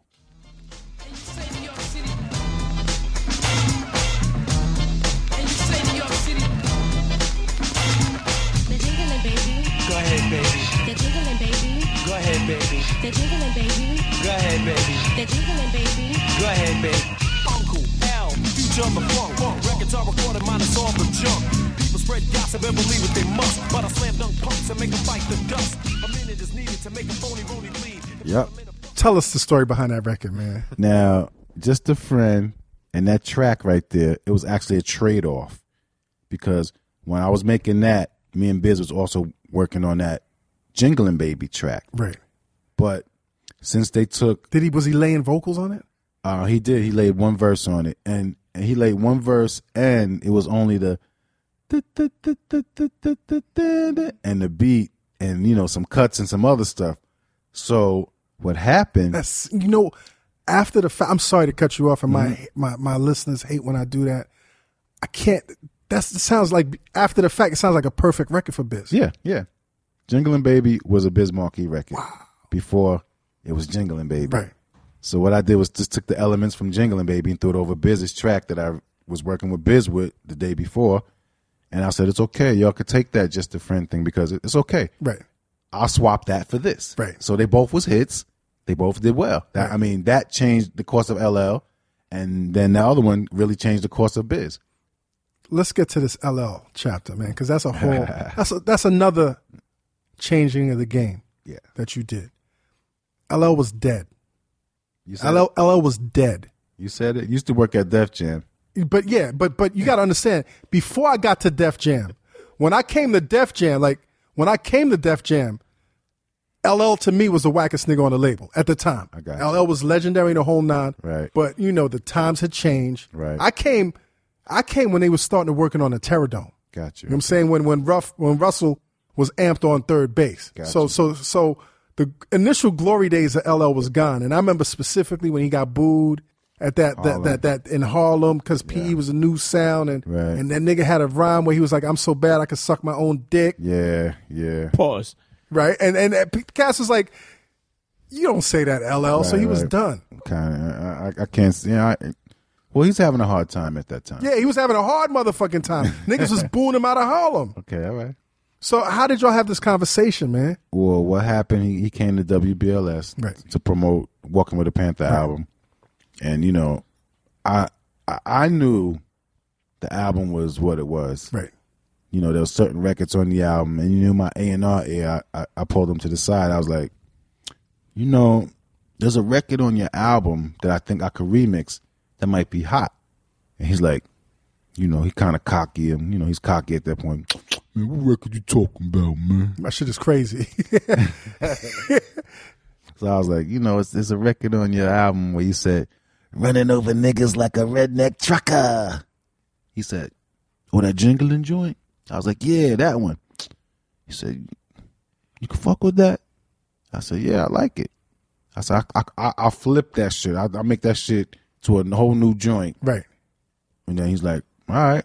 And then they got me the parts like about a week later Who him or, or, or Def Champ? it, w- it was him. It was Right. him and Brian. They got me. They, we didn't even do none. Me and LL stuff. We didn't do nothing through Def Jam in the Right, beginning. right. It was strictly on some homeboy shit. Y'all were talking. Yeah, we was talking on the side, and, and I and I and I looked at the situation. I felt I could assess something do Right. for the situation. So Right. let me fix that first. And so when he Let me show him proof. Yeah, yeah. So when I went and fixed it, and I let him hear it, he was like, "Yo, that shit is high." He said, "Yo, let me do my vocals over." I was like, "Nah, nah, nah." Leave you know, this. it's a remix. Right. Keep it the way it was. He's like, "Nah." So we argued about that first, and then he- he, he convinced me to let him do his vocals over, and that's when he put in he reckoned to a Marley Marl remix sing. I was like, "Okay, that was kind of dope." So when it got to the public, he did good with that one. Now, was Def Jam? Did they want you to fuck with that? Because at the time they were so big on the Bomb Squad. At the time, Yeah, were they, they- fucking with you? Nah, they was not fucking with. me. Like, how did y'all approach Def Jam? like like like I leave it in front of the building in the morning and fucking run. Word. It was like that. They type were of not shit. fucking with you. They wasn't fucking with Mm-hmm. Now, now I remember being an intern, and my cubby she used to have a cubby right next to Faith Newman's office, but it Okay. Mm-hmm. was like a couple of steps from the conference room. So I remember the specific day. I'm not making this shit up. The specific day I see LL come in, I see his father come in. That's the first time I see you in real life. Um, I think it was Russell. I think it was even Leor. And y'all go in the conference room and I'm not even I can't even I'm not even thinking a Marley Marl LL me. combination. you can't even- combination yeah, yeah, is yeah. possible because LL's dead. right, right. I got You you. know what I'm saying? Yeah. And and you got the Juice Crew sound and the whole nine. And I hear the first record I hear coming from the conference room What was that? is the Jingling Babies remix, and I was like, wait a minute, hold up. And then the next record I hear is the original Illegal Search joint, which was crazy. Mm. Is is that when is that the meeting y'all had when they was like, yo, give him the budget? Like, when did that shit happen? When did Def Jam say we fucking with you? It was like, to be honest, I did the whole album off spec. Wow. Russell Russell hustled you. He was like, yeah, Yo, go ahead and do that shit on Yeah, spec. And No, if it no, no, happened- you know, you know, it wasn't even that. what? It was like, yo, we ain't fucking with him. So you just did it We- independently. Yeah, we don't, we don't fuck with Marley. That's what it was. Who said that? That was like the word from Russell. Right. Russell was like, yo, we don't fuck with Marley. Why? Why not? because I guess I was, you know, fucking with the Juice Crew, and I Right. was over there, and and you know, you got to think at, at one point they the Juice Crew was going straight at what they was doing. Right. Juice Crew could have could have slowed them down a little. Had cold chillin'. Yeah, co- done yeah, their yeah. business properly. right, right. So he was looking at you like a spy, probably then, right? Yeah, looking at y'all, we don't fuck with Molly. He Right. just shut him down. Now we or, don't fuck or- with Molly. or- or y'all trying to take LL from us? whatever. Right. Well, for whatever reason, he's like, we don't fuck with Molly. We don't. He said it nice and quick. Absolutely stern. not fucking with that motherfucker, nigga. Fuck that. But but but but you know what? Molly kept coming. Right. we kept coming and then after the jingling baby went out and you know and then went to the public the public picked what was going to happen to be honest i don't i don't think um he had me- any love for around the way girl he just threw it out saying wow something like yo we're going to just see well i'm going to show you and that shit popped. You discovered the flex, right? yeah, the, the, yeah, The, the cats that are singing on all the R and B joints on man, on uh, jingling. Ba- I mean, on um around the way, girl. around the, round, round the way, girl. Yeah, they sung all the Jaheen joints and all the all them joints. So when y'all when y'all working when y'all are working on this album, Mm-hmm. in the back of your mind, are you thinking "Th- this is gonna be the biggest shit ever? I knew it. Yeah, I, this is gonna be big. This it, yo, I, I already knew because LL was he was the biggest star to everybody I, I messed with up to that point. he was the biggest star. Yeah, he was the biggest star. I already I saw where it was going. I knew if I could get with L and and make L pop, that'd change my mm, direction of my life. I already knew it. So did you put in any extra type of work with this project with this Mama Said record? Uh, of course, the whole thing. We I mean, we we made the whole album. Then I then I got paid after I finished the album because it was so hot. Right. And it had to go with it. It was like undeniable. Yo, pay that man that goddamn money. you get what I'm saying? Pay him his money. it's like that shit. You know, it's it's so easy to to to to, to not remember how big that actual single was, Mama Said. Oh, no doubt, no doubt. But that I remember that was the record like. MTV was on you niggas' dicks. Oh, yeah, like no doubt. MTV had that. That was like the first rap unplugged, right? Damn near, yeah. It was the first. That's right. LL that's right. had the first That's rap right. unplugged on MTV. Hundred percent. And we toured for like three years off of that. Three With- years. with MTV. You got a Grammy off that record. Oh, no doubt, no doubt. Like you didn't foresee this shit. No, no doubt, no doubt. Change your life. Yeah, that was the life changer, right? That was that was my introduction to the real music business To the next level. No, not to the next level. That was my introduction to the music business. But you know you sound crazy I know, because I know. you created hits. I know before that, Right. But you know, it's different. It's different to, to make songs and hear them on the radio, and and and the artists do well, and you know it is what it is. But it, I was part of the whole thing with LA. I started DJing with him on tour, so we was flying in private shit. We was moving around. That was my real my real run. I mean, I could say the other thing was like I was making sh- stuff for local people. Like you know, you gotta think of it. Juice Crew, we was we was locally big, bigger than worldwide or, or nationally big, Right. As opposed to whoever was out at the time. You, you get what I'm saying? We did really well. We get good. We did good records. Right. We did good records. We, we did good records, but But to me, y'all are, y'all already shaped the y'all already already shaped the world. yeah, we did. But there were bigger artists than us. Right. You know, on the tours there was Houdini. Of course. You get what I'm saying? We we was coming up. We did our thing. Kane was the biggest one at us. Kane was Kane and Biz was like the they was next to Houdini and and and and Run DMC in them. You, you get what I'm saying? The LLs. Right, right, right, You get right. what I'm saying? So when I when I started producing LL, I, I already know. I'm not in a, I'm not in a dreamland. I already know who's a superstar and who's just making records. Right. There's a difference. And when I worked with LL, I worked with a superstar, and that changed everything. That's crazy, man. Yeah. Yo, let's go to one more uh, station break, and then we'll come back and wrap up this legendary interview. Yeah. with the legendary Marley Marl. Internet, you tune into the Combat Jack Show, the combatjackshow.com. F your radio. F your TV.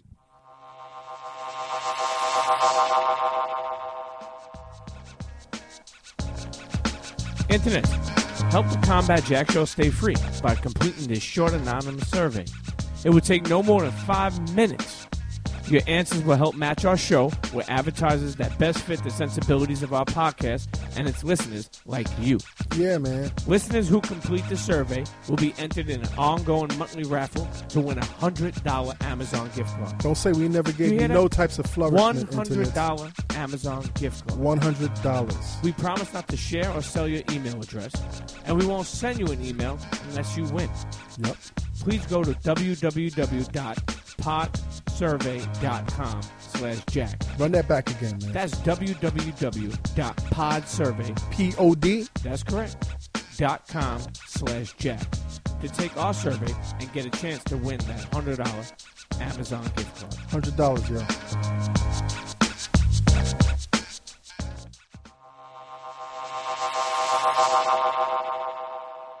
Yo, internet, you tune into the Combat Jack Show, the combatjackshow.com, man. We got Marley Marl in the building. Marley, Yep. Yep. like you had, you know, you had such an illustrious career and it's still going, man. But I want to talk about something personal, man. Okay. What's up? You know, a couple of years ago, man, you had a heart attack. Oh yeah. How, how serious was that, man? It was very serious, man. I mean, I look at it like this. It's nothing like being on that bed, going up in that operating room, seeing the lights. You know, you see it on TV or you see the lights going and like that's that shit is real, man. And I, I always look look and think that wow, that could have been the last thing I seen. Right. Kinda like the last visions of life could have been that. And you know, I see a lot of people that didn't get past what I got through, and I just think it's a blessing that I'm still here. What were you doing when when it hit you, man? Where were you? I was actually home. Um, I was having a bad day, so I went home. And looked How, what was and, what's going on in your day? What was so bad about your day? um, basically, I was on tour a, li- uh, like about a week or two before my heart attack, and did a lot of lot of dates. And then you know, I found out that day basically that the promoter ran off with the cash. Ah, You know what I'm saying? So I was having a bad day, so I went home. I was like, well, at least I'm gonna have so and so, so and so when I get home. And I got home, that wasn't there, and I was like not feeling good, so I was just stressed out. So I sat sat in the room. I told my friend, I was like, yo, I don't really feel good. She's like, well, don't go, don't go to sleep, whatever. I was like, whatever. I, was- I went. Then I went back. I said, I don't feel good. Should I call an ambulance? She what said, were you "Well, feeling, man? I was feeling like I couldn't get a a, a straight breath of air. I couldn't get a, a full breath of air, full lung of air. That's what it felt like. Right. Like short breath. And I don't have asthma, so I'm like, come on, this is crazy. I don't, you know, something. So she's like, I called the ambulance already. Next thing you know, they there and they take me to the to the hospital. So I get to the hospital, I feel okay, but I wasn't feeling better. And they was like, oh, you can leave. You know, we gave you some medicine. You should be okay. If anything happens, come back. I was like, nah. Something told me don't leave because I don't feel good. Right. So I was like, no, I'll just stay here. So I just stayed in, in that room they left me in. About 30 minutes later, the feeling came back, but it was more. I was like, yo, go get the nurse. It's coming back. So she came back and she went, she's, oh, shit, he's having a heart attack. And lucky it happened like the When you ma- were there. I was right there In the hospital. in the hospital. Yeah, lucky I didn't go. I didn't leave. So what happened? Uh, my eyes was closed. I'm just hearing everything happening, and I heard a doctor say, "Oh, I'm Doctor So and So from. No, no, no, I'll take him up right now." So he happened to be downstairs, and took me straight into the operating room and and and, and cleared out whatever was blocking. And it was just some stress stuff, you know. And but I wasn't eating right. I was, Right. you know, I was I was on a tour with Karis. One of them like a few weeks before, and I was, you know, in Europe, and I was just only eating KFC, not resting right, not getting rest, and I came home, and it was just crazy. so how'd that change you, man? Um, it changed me. To be honest, I could hear better now. Um, after my incident, I could hear much better. What do you much- mean you could hear better? I could just, I'm, I could hear clearer now. My life, everything's clearer right now than it was before. 'Cause it was kind of blurry and staticky before my life before that. Right. It was kind of like things was just happening. I just was going with it, you know, for years and years, just going with what's happening. Right. Um, but after my accident, after that, I just realized that life is clearer to me now. I realized why I'm here. I was spared. Um, my mission isn't complete because God didn't take me from here. It was easily for me to miss a breath and not be here. So, you know, He let let me stay here. So I I feel like my life is much clearer right now. I understand more. Now, now what habits did you change, man? You did you, you Um, deaded you deaded KFC? Uh, I still eat KFC because it, my doctor told me that it wasn't it wasn't diet that brought it. on, It was stress. It was stress. So what I did was just altered myself, and you know my phone book is my phone phone is a little lighter now Right. because I have less numbers in it, um, less people's that I have to deal with, less things that I do to to bring stress to my Less life. drama. yeah, no drama in my life. No, No s- drama. Anything stressful is not next to me. You meditate, man? Nah, I, I I make beats and you know I chill, I chill and, and be and be alone. That's that's you know it's that's cool. Lighting candles when you make beats right now, man? I'm burning incense. Burning incense? Yeah, All right. Leave the massage power. That would be I want to play this next record, man. In the next chapter of your life, man.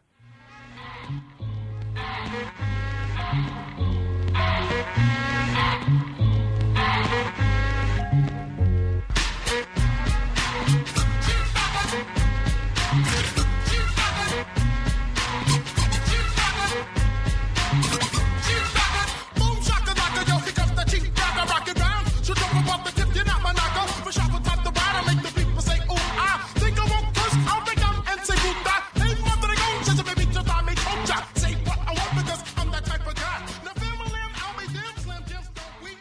This came out like the left, like nobody was expecting that record, man. That record came out and motherfuckers is like, Marley is here again. Yeah, it was crazy because at that point, Lords of the Underground. Yeah, it's been before- 20 years now, right? yeah, 20 years. And you know, 20 years ago, I decided to retire. I stopped making songs. I stopped producing. I stopped doing it. You know, it was like just after the LL situation. And, you know, I, I was good. I felt like I did what I had to do Right. right now. I don't, You really decided to retire. I really decided I didn't want to make no more music no more. I was ready To, to, to do chill. what? Who knows? Whatever, whatever ha- um, God had in store for me. You know, Is, is the rumor true that you married a billionaire? is that true? Is that why you retired? I leave that private, and I'm sure the the family wants to keep that private. Okay. too. that's funny. That's why the numbers got smaller on the phone book. now I'm putting this shit together and realizing He had to call nobody Y'all anymore. internet, y'all didn't hear that. Marlon Marl got five contacts in his phone. I tell you one thing. Um, Wendy Williams had mentioned something like that when she was on the radio in New York, Right. And I could say that the family got very, very upset because they felt for the their safety in, in these states, so Right. they didn't want to, you know, I they got want you. that out there like Right. that. So anyway, your life changed, Yeah, and pretty you much. wanted a different life, and you decided to retire. I decided to chill out. I Right. decided that you know it's time for um you know I, I did enough.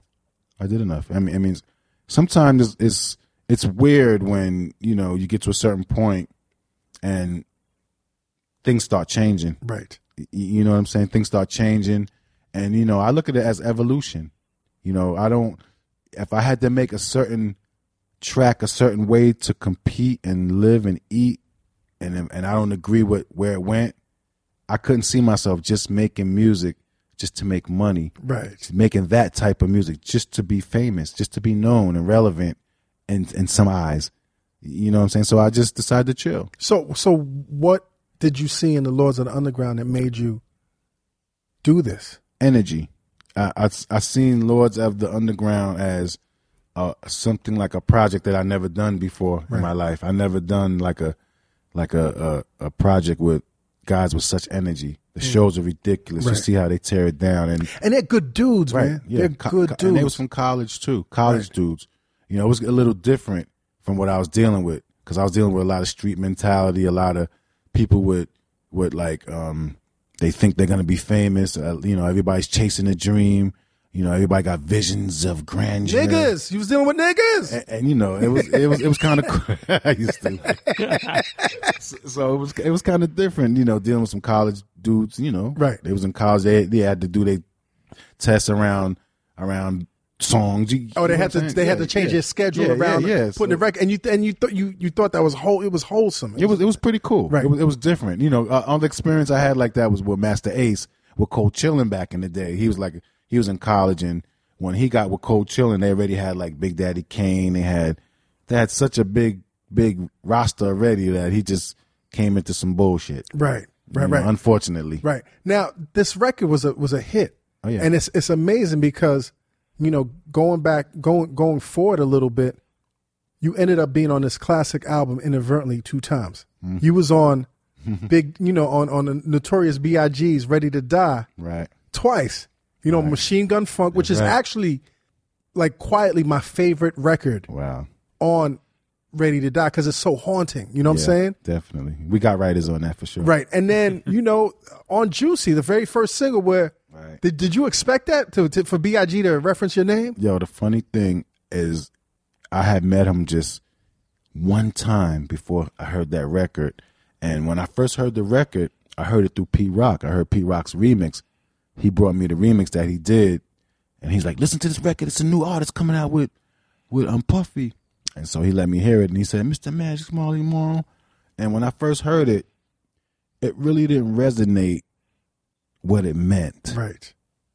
it didn't resonate that 20 years later that it still meant something. Right. I thought it was, you know, a lot of people reference me in records every once in a while. So, all right, cool. I thought it would be like that, but I never imagined the impact of that record, how that, by him saying my name, threw me into a whole nother generation and then into another generation. Right. And then another generation. Yeah, yeah, it's, it's crazy because the record still plays to this day, and you know, you know, when I first heard it, I never realized that the impact that that record would make in my life. and, and, and and it's so crazy because you know we talked about it earlier about how hip hop was always about you know getting rid of the old school and the new school Right. and here you are you survived several schools and then biggie unbeknownst to us is actually ushering in a new school Right. but using your name on the very first single And it's from our tree because Mr. C. crazy You got to think about it. I, That's I- right. I, I had the cadences that that um you know that Biggie used to talk about, and some of the inside little jabs and jokes, and those were jokes that we that those was Juice Crew jokes. Wow. That's- I could hear it in in Biggie's rhymes that, like that- which which which round specifically man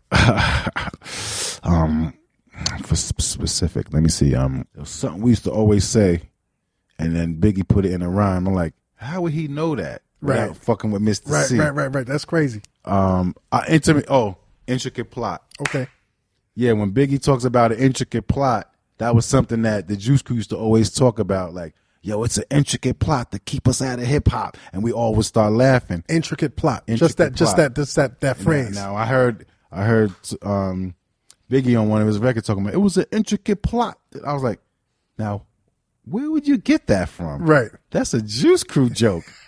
so he would take Mr. C. Mr. C got that. From That's Mr. C. crazy, man. One hundred percent. That's cra- so. It's the twentieth anniversary, man, of Yeah. of of the Lords of the Underground, the first album. Yes. What are you guys doing with that, man? Um, we got a deal with um, In Grooves. Okay. Distribution. We got the 20th anniversary edition. It's coming in um, three volumes: volume one, two, and three. And and some of those volumes consist of the classics as well as new music. You know, everybody loves "Here Come the Lords" is remastered. Um, Marley Mar for all the sample junkies out there. We got the samples and the drum sounds available separate. So if you want to make your own beats, your own remixes, that's also available too. You know, I got the classic recipe series. I do it with Dub Spot would break down all of the records, some of the hit records that I made, and you know, I show people how we used to do it, some of the equipment that we used to do, and you know, the way we would arrange these songs. And we got the classic recipes, of course. You know, those drum those drum sounds are available too. Right. Um, that's what I'm going to start doing. Um, start manufacturing and selling the drum sounds, you know, for the producers because, you know, rap, the music is getting a little, it's getting a little dated right now and jaded. It's no, nothing different happening. No different sounds. It's almost trying, like that period it needs a- before you revitalize rap. hey, let's let's revitalize it again. So I'm, I'm gonna have all these drum sounds available. I'm doing drum sounds. We're doing soundtracks. Um, you, you know, I'm scoring this this movie. Um, can't forget New Jersey. It's about Jersey hip hop. A lot of people equate Jersey hip hoppers with New York, and then Right. you don't realize that oh, that cat's from Jersey. Right. So you know, the Jersey Jersey has a lot of cats. Is that, it a documentary or is it yes, a documentary? I'm doing Wow. a documentary. What's course. going on with the Juice Crew movie, man? Well, you know, at, at first I gave a, a a director a shot to to to get some money, Right. and um, and he couldn't get the money up, so we moved on. I'm talking with a few different people. Um, the Juice Crew movie, actually, I, I wouldn't call it a Juice Crew movie. I would call it um, the movie that I'm working on is a movie about me and how I probably met everybody and my interactions with them throughout it. But So it's not going to be who- just a Juice Crew Who, movie. who in a perfect world is going to play you, man? Who knows? Nick Cannon or somebody? Who Nick knows? Cannon? I don't Okay. know. I don't know something. I don't know. I'm Oh, just your son, kidding. your son. Oh, my son back here, M. Willis Shogun on his birthday. Okay. Happy birthday, man. Now you, you now you also mentioned, man, that you working like you might be working on some new music, man, like with some No doubt. like with some Action Bronsons. oh yeah, yeah. And I, I got a call from um, Actions people. They said they heard a beat. One of these beats I had, you know, I had submitted some beats to Eminem, but some for some reason, um, Action called me and said, "Yo." Action people called me and said, "Yo, it's a beat you gave M that." Da, da, da, da, da, da. I was like, "Word, okay." So they, you know, they he, he let me over the phone hear what beat it was, so I got him the parts.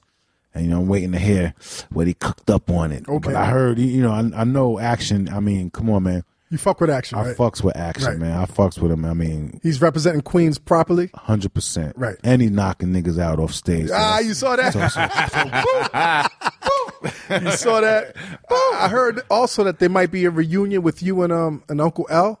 Oh yeah, yeah, we working. It's always a reunion, man. We we always in the lab, um, kind of like you know we don't let everybody know, but I could I could definitely tell you like at least every six months, every six seven months, me and LL go in the lab. and we we got a lot of unreleased material. We just you know, I, I look at LL like this. Even though he's on TV and he's acting, he's still like he's still going to gym and spa. He- That's you know that's What what kind I of what kind of cat is LL? Man? LL cool man, cool Yeah. people man. He always kind of uh, sparked me as this cat that definitely naturally talented, Mm-hmm. definitely a hard worker, but also kind of a little weird, And, uh, blotitious. Like what the fuck was he talking about? pink cookies in a plastic bag. Yeah. And crushed by Crushed by Bill. is, is he a little weird, man? Classic, bro. I would say he's a little Eccentric, eclectic. eclectic. There you go. Okay, you almost got arrested in his house. What's that? Now, he almost got arrested in my house. What's that? Now, I heard that you almost got arrested in his guest house a week after he knocked a nigga Oh. out in his house. Yeah, yeah, yeah, yeah. I mean, we, we came from the studio. I was at I was at um at, uh, LL's house. Right. And we came from the studio kind of late, so we get out the car, we go through the gates, we jump out the ride. Now the guest house was a little closer than the, than when we got out the car from where he was walking, and I, my my walk was a little closer, so he had to walk a little further. So I got to the guest house, but he didn't get to the house before me to turn the alarm off. Right. And this was this was a week, literally a week after Yeah, he a week after he beat- somebody was intruding in his Right, house and he right, knocked right. him out. Right, right, right. So so so Was what Al hap- talking to you about that shit? Yeah, yeah, he- He's, he like, yo, talked- Molly, yeah, you he- know I knocked him out. yeah, we, yeah, we sitting in the living room. He's like, yo, he's like, like right here. he's like, yo, right here. I put his head. I had him in a headlock right here. I was like looking back, Ah. and my wife came down the stairs over there. Get his ass. what he do? though? yo, that's crazy, man. He's like, yo, you know, it's bloody. Yo, this was all bloody over here. My Fuck. knuckles. I was like, damn. I said, but yo, but kid, what's up? What was you thinking? He's like, yo, man, I thought they was coming for me, man. he had a long black jacket on, man. oh man. funny dude. But um, yeah, that's what happened. I mean, I got to I got to the guest house before he was able to turn the, the alarm off for the complex, and all of a sudden it's went whoop whoop whoop. Now I'm like, oh, I was like, hold up, hold up. Now I start hearing helicopters. Helicopters.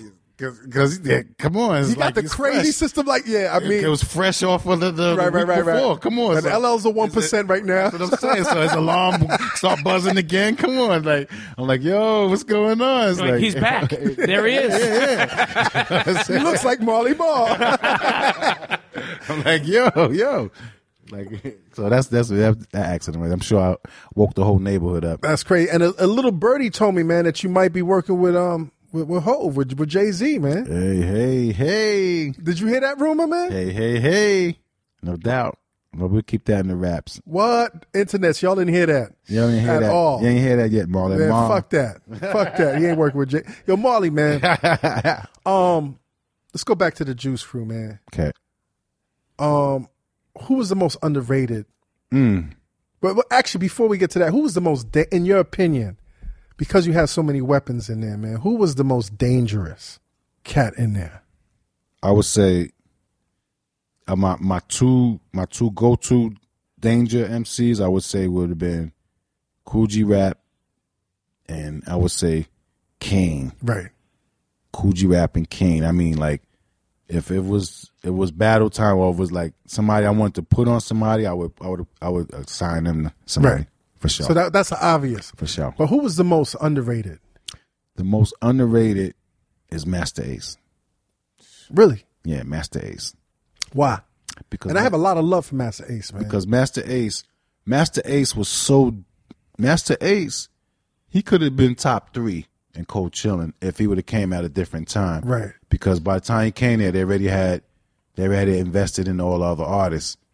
But Master Ace was like he was like I, I feel bad for for for Master Ace what situation he walked into when it came to cold chilling because he was always better than they ever knew. Much better. Much better. He was always like a complete artist, real smart, quick to the point.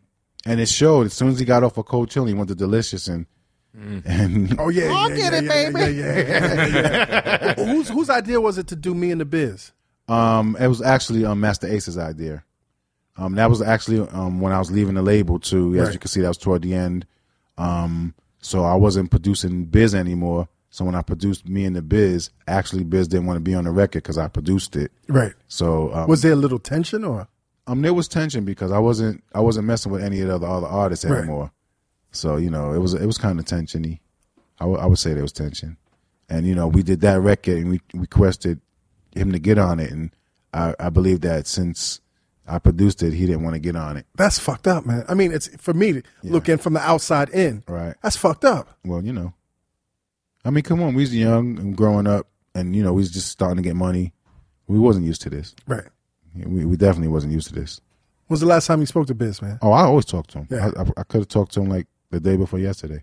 We always talking. Yo, can you put this in his ear, man? That I really, really, really want to interview Biz Markie, Okay. man. I really want to interview. No doubt. I put it out there. Thank you, man. Congratulations also is in order, man. Like you, you, you got two spots No, no doubt. No on on doubt. on WBLS. Oh yeah, yeah, yeah. Two spots on WBLS. Yes. And from what I understand, you're number one in both those slots. Like number one on on New York radio, right? Oh yeah, yeah. Let's yeah. talk about that, man. We're doing pretty good. You know, I you know my radio career all started with Mr. Magic. You know, at BLS. Right. I was an intern, and then I met him, and then I got on the radio. Um, then I went from WBLS. I went to Hot ninety seven from there, and then from Hot ninety seven I went to Power one hundred five. You know, we did pretty good over there. When I every time I you know w- was on the radio on every station that I went to, it, was it was you know it's a hot moment. So Right. it's, it's always a, a good ratings ratings peak period. You know, and then when I was over at um I, I say at Power one hundred five um, you know, and, and this is this is so weird. I mean, a lot of people who work in radio that worked with me at different radio stations, they could contest to this. That that you know, when I used to be in these other radio stations. You know, it started back in Hot ninety seven back in the day. You know, there used to be program directors that come work in New York and they look at me and say, "Yeah, BLS ain't nothing right now. Uh. Yeah, you know, heritage mean nothing here." And they looking at me Shitting on BLS. shitting on BLS in my face all day. So I had to just, you know, I'm working over there. I, I put up with it. So I get the next job. So now I go over to Power 105 now. Program directors come. I won't say no names. I'll just say, yeah, heritage means nothing in the city. BLS ain't shit. BLS, da da. Remember they used to be this, but look at their numbers now. Da-da. I'm like, Sounds like a white dude. In it. Is that a white dude voice? nah, Pete? nah, nah. It was it was one of the brothers. But then I'm like, I'm like, wow, you know, there's like just just tearing it down. I'm like, you know, That's the fucking problem, though. And- But check it out. Now I'm sitting there, like you know, I'm doing pretty good over here. You know, I'm I'm, I'm coming, I'm coming toward. I, I'm looking at like at my age, I'm coming toward like the end of a lot of things. Right. You know, I'm not gonna do radio forever. You know what I'm saying? So I'm like, look, well, let me go back over there. You know what I'm saying? Right. Because it's not doing so well. So let me go back over there and kind of help help it out because that's where I started as an intern. Now, anybody that ever worked at that radio station and worked with me at any other radio station I spoke about, they know this is true. They're gonna say, "Hell yeah, they used to this that spot." Everybody will tell you. But I went back and we put in work. I mean, I want to bring that essence back. You got to think about it. Four years ago, our genre, our age bracket was forgotten about. Right.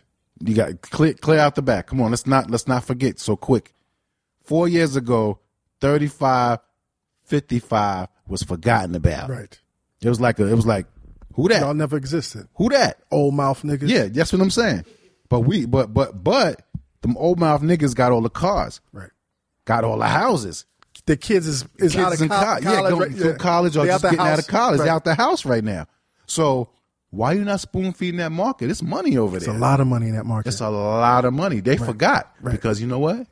Everybody was chasing her ninety seven. right. They chasing the millennials. Chasing the kids. Right.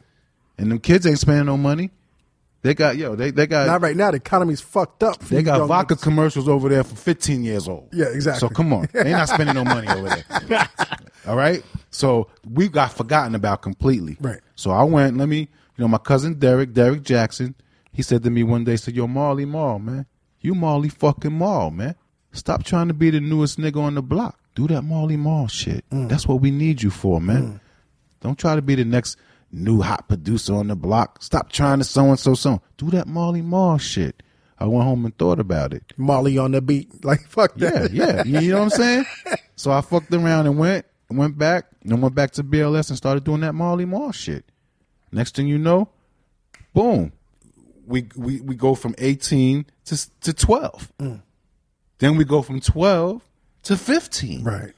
Y- You get what I'm saying? We like we start moving, Right. Then we go, then we start moving back and forth. The back and needle's forth. moving, it's Yes, moving. moving back and forth. Right. now we shoot up to eight. Eight, Now, next thing you know, we number five. number five, Next thing you know, we number two. Right number under, two right under Light FM, a fraction in, in New York City, New York City, number the one market hardest market in the world. to be in. You'll give this man a round of applause, man. No, I'm, I'm glad you said that, man, because I think it's so important, man. You know, not only for us older cats, but for the younger cats, man, to realize, man, like don't, like you standing on a foundation. Oh, yeah. And the foundation right now over the past several years has been kind of weak, but the foundation underneath, underneath that is strong. Man. Right, like, no that's doubt. why I do this show, man. No doubt. Like, don't forget the foundation, man. But you got to respect the foundation. Yeah. Yeah. That's why some of these cats, like we were talking earlier, they're coming up with the Molly Mall names. they got Molly Mall niggas running around with, with the Molly Mall names like right Molly, now. like how, like how do you not do your homework before you want to call yourself Molly Mall? Mall, they got cats running around with their names are Marley Marl. That's I I heard. I heard about. I hear about it, but you know, it's like it's it's kind of weird because when I hear about it, first thing I do, I check their age, see if their mama's trying to get slick, see if I've been through that town. See if you drop a seed in them. Try to get a nut, and you got a nut in. I don't know. What? First thing I do is check the date. Marley was nasty like that. No, no, it was a bad time. The 80s, you know, come on. Your son is here, so I know, but come put on, it, 80s? put it down. 80s, come on, 80s. Little Marley, how many brothers you, and sisters you got out there? Really that- Marley's son is in the studio, man. no, but dead ass though, you know. But I'm looking at it like, you know, don't you know? Right. Like, like, are we that uneducated? Did we uneducate our kids and our people that much, where they feel that it's like open season to take names? Like, did somebody take Michael Jackson name? Did somebody take, um, you know, Michael Jordan's name? Stevie or Wonder. Stevie Wonder, a Stevie singer. Wonder. Cats are still Right, alive. right? Like, how could you be Whitney a singer? Houston. right? Like, how could you be a singer? My name is Young Miles Davis. Yeah, I mean, at least you put young in front. Right, of right, it. right, right. So I could get with that, but come on, man. Same spelling, everything. Some, some, in some Have you cases. reached out to cats or? well, I'm about to start sending out some cease and desists Yeah, on yeah. this because Put- it's, put it's that- getting out of I hand. mean, some man. of these Molly Malls is a DJ or a producer or a club promoter or who knows? I mean, I think it's a, A porn- nasty ass club you know, promoter? or a fucking porno star. It's a porno star. A Molly Mall porno That's a star. porno star. Yo, this motherfucking Molly Mall Have you porno. seen the porno? I don't look at him. I, have you seen I was the- looking at the girl he was smashing. Does he look like Marley? nah, he don't look like him. Is he black? is he Mexican? What is he, B? See that? That's why you got to defend the Tritos. Well, hold up. There's a poor nigga named Molly Mall. and they reach out to you, Molly. Yo, Game we is- had- it's all They don't fucked got, up. They don't The got no game is- residuals on Vivid Video. Yo, Believe the that. game is all fucked up. It's all kid. fucked up, man. Come on, man. And you know what? It's no rules, man. It's no rules. No, that's just what it is. But when it comes to that, I mean, I'm gonna have to start talking with my lawyer about this. It's Yeah, Getting out put- of put- hand. put the- put I'm starting, yo. I'm starting to get calls talking about it's a beat you sent me two years ago. Nah, man, put the wolves I'm not on them. sending beats out. Put the wolves on them. Come Molly. on, I'm Put- sure a lot of these people are living off off of the fact that the people think that it's me originally. Right. Now, put the wolves on them. Put that shit to, Okay, all right. put I'm, to rest, I'm gonna man. do that. I'm gonna have to talk, call my lawyer on that one. man. Last thing, Getting out of man. Years ago, you gave an interview, a, a great interview with uh, Ego Trip. hand. Uh-huh. and you were talking about you know all the other producers. We started this interview talking about how other producers get such ex- acclaim, like the Dr. Dre's and the whole nine. And you said you felt at the time that the only reason, the main reason you really didn't get to show the world your full potential at that time is because you didn't have a label behind you. Like you said that Dr. Dre had a Suge and a Death Row and the Jermaine Dupri's had their labels, but you never really had that label. Right. Talk on that, man. Yeah, I never, you know, that's one thing I could say that's kind of kind of crazy about the ride. I mean, cuz even you got to look at the point, even with the success of Mama Said Knock You Out. Now, I know for sure that was a concrete part in the Def Jam system. Oh, it helped revive them. It also gave them the opportunity to give everybody labels after that. Right. Rush Associated labels came after Right. Mama Said Knock You Out. Jam Master Jay had a label and Afros, and afros and all types of and crazy the ball heads and Right. everybody. Flatliners. Well, they gave Afro niggas had labels, ball head niggas, everybody had labels Everybody had except for me. Right. So I really felt that Were you going for that? I would have loved to have done that. Right. Why not? Everybody else did. So I, I know that And you had the training for that because a lot of producers got labels and didn't know how to manage that shit. No doubt. I think um it was that was part of the we ain't fucking with Marley shit. Right. You, you- you know, we're not fucking with them. So that's basically what it Yo, was. Rush, that's fucked up, man. it ain't his fault, man. nah, but you know we It ain't his Rush fault, been on the show. Rush, Rush is listening. That's fucked up, Rush. Nah, it, it ain't, It ain't his your fault, but that's fucked up. You let that shit happen, B. Now Russ is a businessman. Yeah. Yeah. You know, he's a business. So, but if you had your label, man, Yeah, probably. would- You know, to be honest, I I don't think you gotta look at like how how Dre saved the West Coast. Yes. Mm. that probably would have saved the East Coast. You, you know what I'm saying? I mean, I, I see the Diddy runs and everything else that came a little after, which was cool, but they was kind of like mimicking what we were doing, Right. Using a lot of our tracks. Like, look at the, the Track Master Run and Diddy Run. They just went back and took all of our stuff and used all our tracks. Even the first Mary album is is is is Bismarcky album Right. with music on it. Exactly. Every beat from Bismarcky album is on Mary first album. Wow. With music on it. that's crazy. So Yeah, the Marley, the Marley, the Marley s- sound is all over. na- What's the nine one one? of course. So All over that shit. of course. So I, I figure that if if we'd have did that Russia so- associated label situation with them, I believe that that could have basically saved the East Coast the same way Dre saved the West Coast. Right. And you know what, what I like about the West Coast is they never they never stopped loving Dre. There was never that much hatred. You know, even though with the trials and tribulations, they say this about him, that about him, they still loved him enough to let him be the controller of the sound for the coast. Right. The same way Marley Marl was the sound for the East Coast. Engineer of the, s- the yeah, original engineer, of the sound. for the sound. of- Yeah, yeah. So they never let that go away, and you know that's why they supported him to the to to the day, and you know that's why it keeps going. I think on the East Coast over here, we better learn a little more unity because I'm seeing it slip away more and more. And once it gets, past didn't a already certain slip point- away? No, I- I mean, as long as there's talent, Right. there's hope. Right. I always say that. So is- if there's talented people out there, and you know, as- there's talent is hope. I don't think it slipped slipped away completely because let me tell you, when I go to L.A. and I listen to the radio, I hear boom bap on the radio more Right, than right, that right, shit right, from right. out there. You hear the shit over there that they're Right. saying over here Right. that they can't play Right. because of the spins and the whole nine. Hundred percent. I'm hearing more of that. I'm hearing more of our music out in L.A. and other states. So New New York and East Coast ain't really dead Stop like that. chasing them, New York. Yeah. Stop chasing Yeah. them. But you know what's happening? New York is only hearing outside of New York, here in New York, so they're chasing outside. It's confusing because when you go out of the state, you hear more New York out of the state than you hear when you here. That's crazy, man. That's crazy. That's crazy. You know why? Because the programmers here are not from here and they don't know how to touch New Yorkers with what New Yorkers and the people over here grew up on and love and what it's in their heart. So they're forcing their what's dope to where they come from. They forcing that on us. So that's in a sense making us feel that we're not dope as we really are. Marley Marl over here talking all this wisdom like he not firing shots, but my nigga's firing shots. Bow, bow, bow, bow, bow, bow. Yo, listen, man. Shit. Marley Marl, you got a show coming up on June 28th at the Barclay Yes. Center. Yes. Um, New Edition. New Johnny Edition. Gill. We're opening for New Edition. Johnny Gill. Um, Bobby oh, Brown's gonna be Bobby there? Brown. Bobby's oh, gonna be there? Bill Bill DeVoe. Every June 29th. DeVoe? June 29th. The 29th at the Barclays. Ju- June 29th at the Barclays. Opening up. I'm opening up. Um, not as a DJ, as an artist. Okay. We're gonna do it up big. What, what you mean as an artist? I'm, I'm opening up the show. About to tear it We're down. gonna tear it down. We're gonna I need, tear I need to come there. I could We're walk. going I to- could walk to Barclays. We're man. I gonna need to be tear there. Brooklyn down. We're gonna make we're gonna make Brooklyn proud that Marley Marl's from New York and he's on that stage repping for the s- for the region. That's beautiful, man. No doubt. Any regrets, Marley? No regrets. You know, um, if I could do it over again, um, I probably wouldn't have took the tour that led into my heart attack. Right. But but other than that, everything's good. I mean, like I said, God already he, he wrote out what he wants me here for.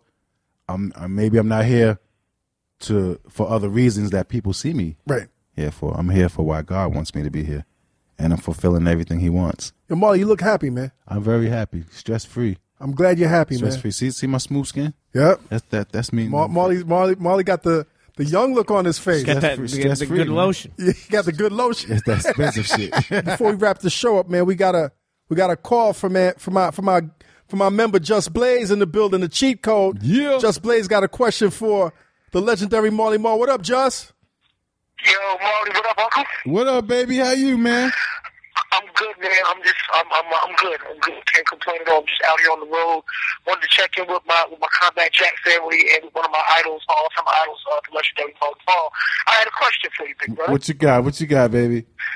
Well, you know, it's it's it's interesting. Us as producers, um, uh, you know, a lot of people don't understand what exactly it is that we do. Even to this day and age, a lot of times people think that the producer is the guy who makes the beat or the guy who pushes the buttons in the studio. They don't really know, you know. And I Right. think that part of that confusion is a- is actually something that came about, at least in terms of hip hop, it came about in in your era. You kind of spawned it because you were the first recognizable hip hop producer per se. You know what I Gotcha. mean? Like, you know, before you, nobody really cared who made a beat or who was in the studio. It, you know, you had to be Lionel's for that. You were one of the first engineers or and um and producers to really be shouted out on records, which today is very commonplace. And over the years, what's happened is, you know, what I've seen is people have come back and said, "Oh, well, I really made that beat because I gave Marlon the record." you know, or I really, I'm the one who gave him the loop, uh, you know, but, but I didn't know how to work the drum machine. So my question to you is more so, what was that process really like back then when you had dudes coming to you and bringing you records, but not, but not knowing what to do with them? You know, like, was it really a thing where you were just looping up records? Because I, I, I know you were. You know what I mean? But I feel like that's something that I've never seen you really talk about in Right. terms of that creative process with all the different creative members of the Juice Crew. Well, basically, it's like this. You know it, and I know that the producer is the person that that that coaches the the artist that puts the beats on. Um, you know, it's, it's not it's not only just making a beat. It's like you're producing the track. You're you're telling how the how the chorus is supposed to be.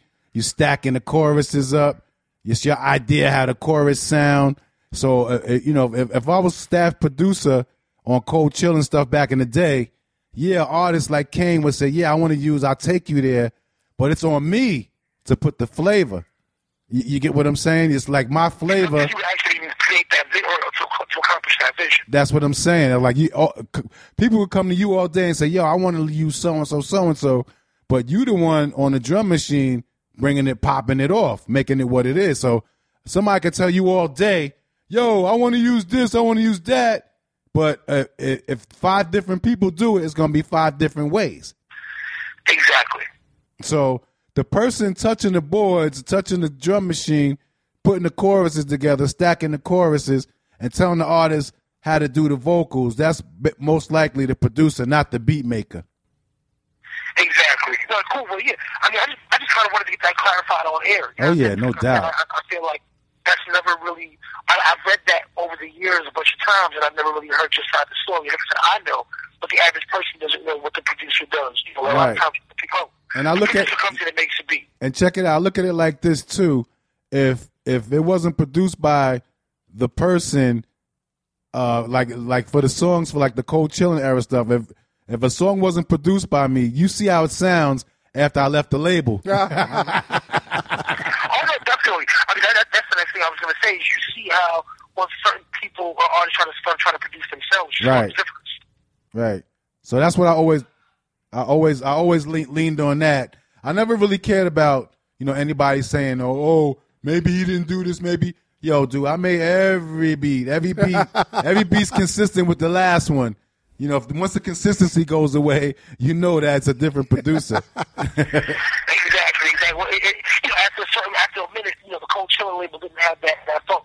So, you know, we, we knew where it was coming. People like me knew where it was coming from. I just wanted to clarify that to the world a little bit. Oh, That's no, all. no doubt, no doubt. Great, great question, man.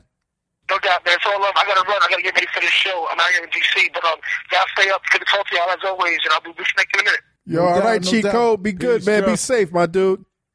Love y'all. Later, brother. Yo, Marley, man, thank you so much, man. Oh, no doubt, no doubt. I mean, this game owes you so much, man, and it's such an honor to, to have you. I'm not even bullshit, goat, man. It's, it's such an honor to have you here, man, and, and anything I could do, man, to help you continue to remind these young savages, man, to never forget your legacy, man. Oh, no doubt. You got an open door policy with me. Anything you want to push, anything you want to market, anything, if- even if you just want to come by and say whatever the fuck you want to say, Marley. That's what's up. Now, All thank you, man, and, and long live Marley Marl. Internets, you know what it is. It's the Combat Jack Show. Dream Yeah. those dreams and then man up and live those dreams because a life without dreams is black and white and the universe flows in technicolor. The surround sound, bitches, blow. Blah. right. Stereo. Cheer.